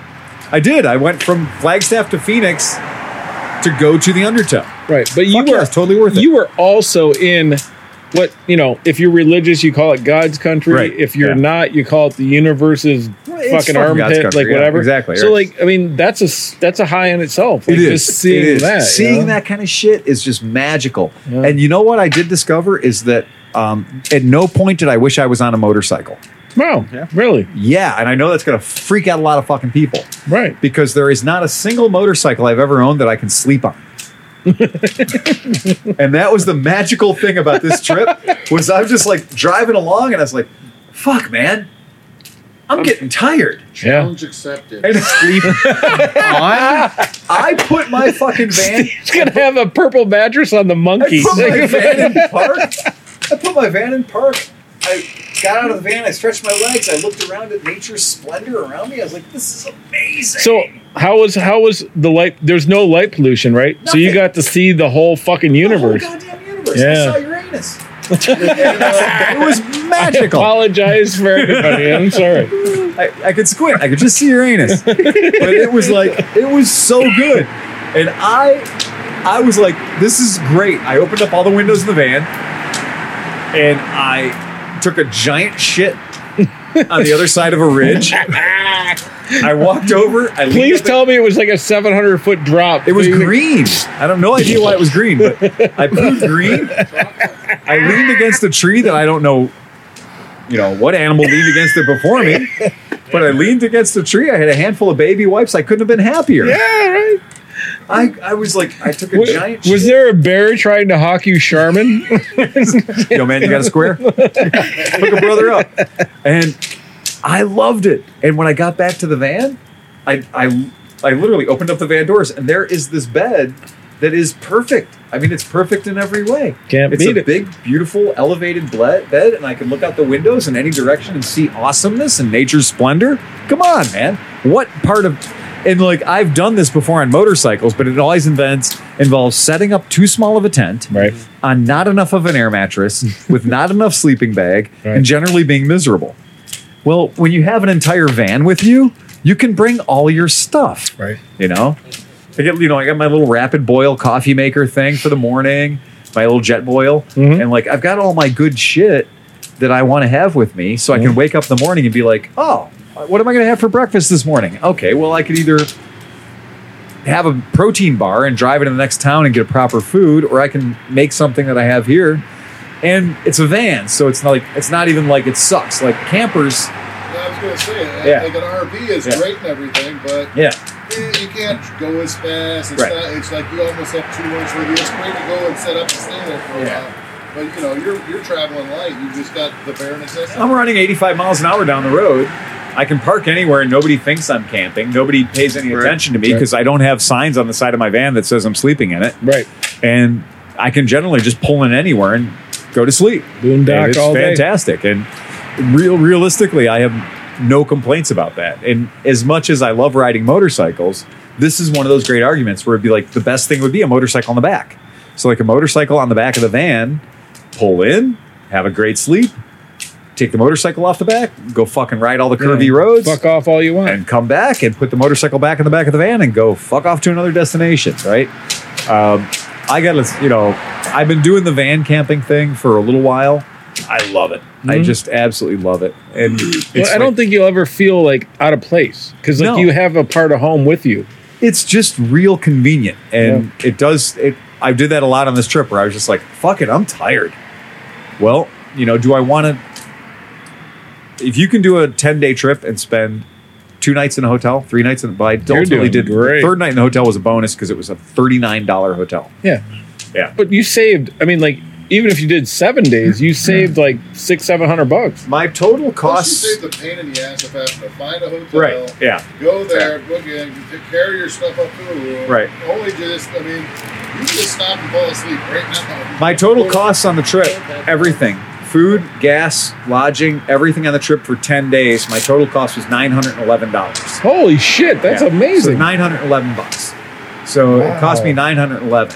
Now, here's what's funny is I haven't figured out my tolls yet. But that that'll add into it, but it's not much because the only thing tolls was the Mo- Minneapolis to Cleveland. But so here's what's funny though is I got paid 700 to transport the car to Oklahoma City, mm-hmm. and I got paid 250 to transport the motor the scooter to Columbus. oh, so, So you that's paid for your trip. 950. Yeah. And then I picked up the Fireball in Minneapolis, and I'm going to transport that to Connecticut, and that's 450. So I'm making money on this. one. yeah. So, but it's it's pretty good. But yeah, I do love that. You know, I did a trip one time in a Honda Civic Wagovan. if anybody knows what a Honda Civic Wagovan is, it's a Honda Civic with a high top No. and the seats fold remarkably flat in that. Oh, yeah. and that is another good road trip, like cheap road trip vehicle because you're 36 miles to the gallon, and you can sleep in it awesomely. It's like a really good sleeping vehicle. So that's another one. If you want to take a cheap, a cheap road trip, find a vehicle that has a perfectly flat sleeping surface. Yep. Yep. You know, station wagon, minivan, high ace. Exactly. Yeah. I mean, like that stuff having a perfectly flat sleeping surface in the back is gold because you can just pull in anywhere and it's like perfect. Yeah. So before we wrap this up, we have Yeah. a very serious topic to talk about. This is like more more than the presidential election, and this is very serious. Yeah. In two more podcasts, 300. 300 is 300. 300. Yeah. 300. And so we've had people. Con- I I think- have I've yeah. had several people contact me said, "I will drive nine hours to come and hang out with you guys." Yeah. I, I think that it's only fair Right? that we should do something special for our 300th podcast. I think so. Yeah. I think that's important. Yeah. I think it's important. So Certainly need a good bottle of bourbon. Well, or or three. the uh, so And I think this Maybe one needs to call be the on a Amber Friday. Lounge. two ninety eight I think the 300th needs Yeah. to be on a Friday because we need to Yeah. we need a Saturday to recover. to recover. Yeah, yeah, yeah, yeah. So October eighth, that's now. Right. It's two ninety eight. Right. The ocho. So next week, Right. so next week is going to be uh, two ninety nine. two ninety nine. So Old strategy, Pepper. bold strategy. so what is that going to be? That's going to be uh, it's going to be Halloween just weekend? before Halloween. Just oh before my Halloween. god, right? that's just perfect. Yeah, because so the the 299 will be on the 15th, Okay, right? So that means that it's fifteen plus seven is what? That's a lot of math. 22. Yeah, 22. That's close enough to 27 that's or close 23. enough to Halloween. I think so. So we should probably mandatory costume, Oh yeah, absolutely. mandatory costume, Costumes, yeah. mandatory bring some kind of alcohol that's Yeah. not a beer. Right. We'll do it here at the shop. shop. Yeah. And if you want it, we need a RSVP though. We need Yes, to we know do. who's coming. Yeah, we do need to know who's coming. so if you're listening to this and you want to Mandatory come, mattresses in the shop. yeah. Yeah. Yeah. Yeah, But we need to know. We can't have just people show up Right. and be a part of this. I mean, why don't we? I'm not saying we have to do this, but wouldn't Right. it be nice to just go someplace and camp and just stay there? Oh, Well- Like, I mean, if we use my property in Yeah. Overland, we could we could do the fire. Yeah. I mean, if, if the weather. That's a really good idea. The weather's We should make it- we should make it a- we should make it special. Has to go Yeah. anywhere. Yeah, that's, a That's good great. idea. But the, but the house, you have the house there too. I You mean, know, the house is a shithole. well, that's great. yeah, but it's still a shithole. You can put a tent in or something like And whatever. it's Halloween. right. There's nothing Is it that happens spooky? there. I'm not going in that shithole. Well, but and if people could, then they could have the option of sleeping in their cars or sleeping Yeah. in a tent or whatever. They can sleep in the house too. I don't Right. care. Well, Yeah. we'll let's announce this next week. Yeah, we'll let's- announce. we'll figure it out next We'll week. figure it Let's out. sleep at the plant. the shit plant. Yeah. Oh, party at the shit plant, dude. Sorry, can't Yeah. handle it, dude. Olfactory challenges. No, there's no smell. There's no smell. What could happen? Yeah. What could could happen? possibly happen. COVID oh. 2.0. Fall off an 800 foot cliff. COVID becomes a creature. I watched dog. I watched Dogma, and that was seriously, it's a shit monster. Yeah. So okay. So we'll, we'll- talk a little bit more about it, but yeah, for 300 we should do something special. Special. and Definitely we should do that. special. And whether we do a camping a camping podcast, because it'll it'll be cold. We might do shooting. Yeah, Yeah. Oh yeah. And we can't shoot out there. we can. We That was will. it. That was That's the a bad answer to shot. the affirmative. Can I can I suggest one thing though? Yeah. We will film the whole thing with not only the GoPro but cameras, Yeah. and I'll Yeah, bring yeah, a friend, Yeah. yeah. and we'll make it into a special. All right, we'll make cool. it into a full special. We also ride around both pro- the two properties next to each other. The the other one's vacant. Yeah. Ride all the way around all the properties. Okay. Oh, mini bike racing. Mini bikes. Oh, mini Okay. bike racing. So, Cinch, can you bring uh, Jimmy Hanlon's uh, girlfriend? Uh, Which one you want? if let me tell you this way, if you watch those shows, there's one girl that if you have enough cocaine, she will show up. I'm just telling you right Oh, now. Well, so I think that's a good idea. I think that's a decent idea for a, a good burner for the 300. I think yeah. yeah, Yeah. We have to. That, that, that- that's Celebrate- a monumental celebrate 300. thing. It is monumental. Yeah, yeah. It's, it's a lot of years. So Yeah, yeah. yeah, it's an old podcast. All right. Well, cool. I think that's it. Well, we need boys to come back to their So we microphone. can, yeah, so we can sing us out. right. Yeah, I love the way everybody's. I love the way three of us, fifty percent of our podcast migrated to the the fire, fire. to the burn barrel. when I was doing that earlier, James was like, "Do you think you're going to need that?" I'm like, "Oh yeah, we're Oh gonna yeah, need yeah, that. yeah, we're it's going to need a fine. burn barrel. It's winter. Yeah, It's officially winter. Yeah, up I like until the up until October. three days ago, that had oil in it. yes. Yeah. And, and, and in fact, today it had oil in it. it I Hmm. think. did. That's what Yeah, helped I start made a bit the of a fire. mess. No, I it made was a bit of a fine. mess making our making our burn barrel today. I love how the Bel Ray has stayed on the side though. Oh, it's great. That's it's no longer fantastic. blue though, No, the blue is gone. It's gone, It's yeah. been deblued. Yeah. it's been. and we all deblued. have cancer now. But Yeah, besides we're that, okay. it's great. Yeah, it's So, all right. yeah. It's a good burn barrel. Yeah. Good solid burn barrel. Anybody else got anything else? No. Fuck it. Ride fast and take chances. Oh, this is so much better than we did it.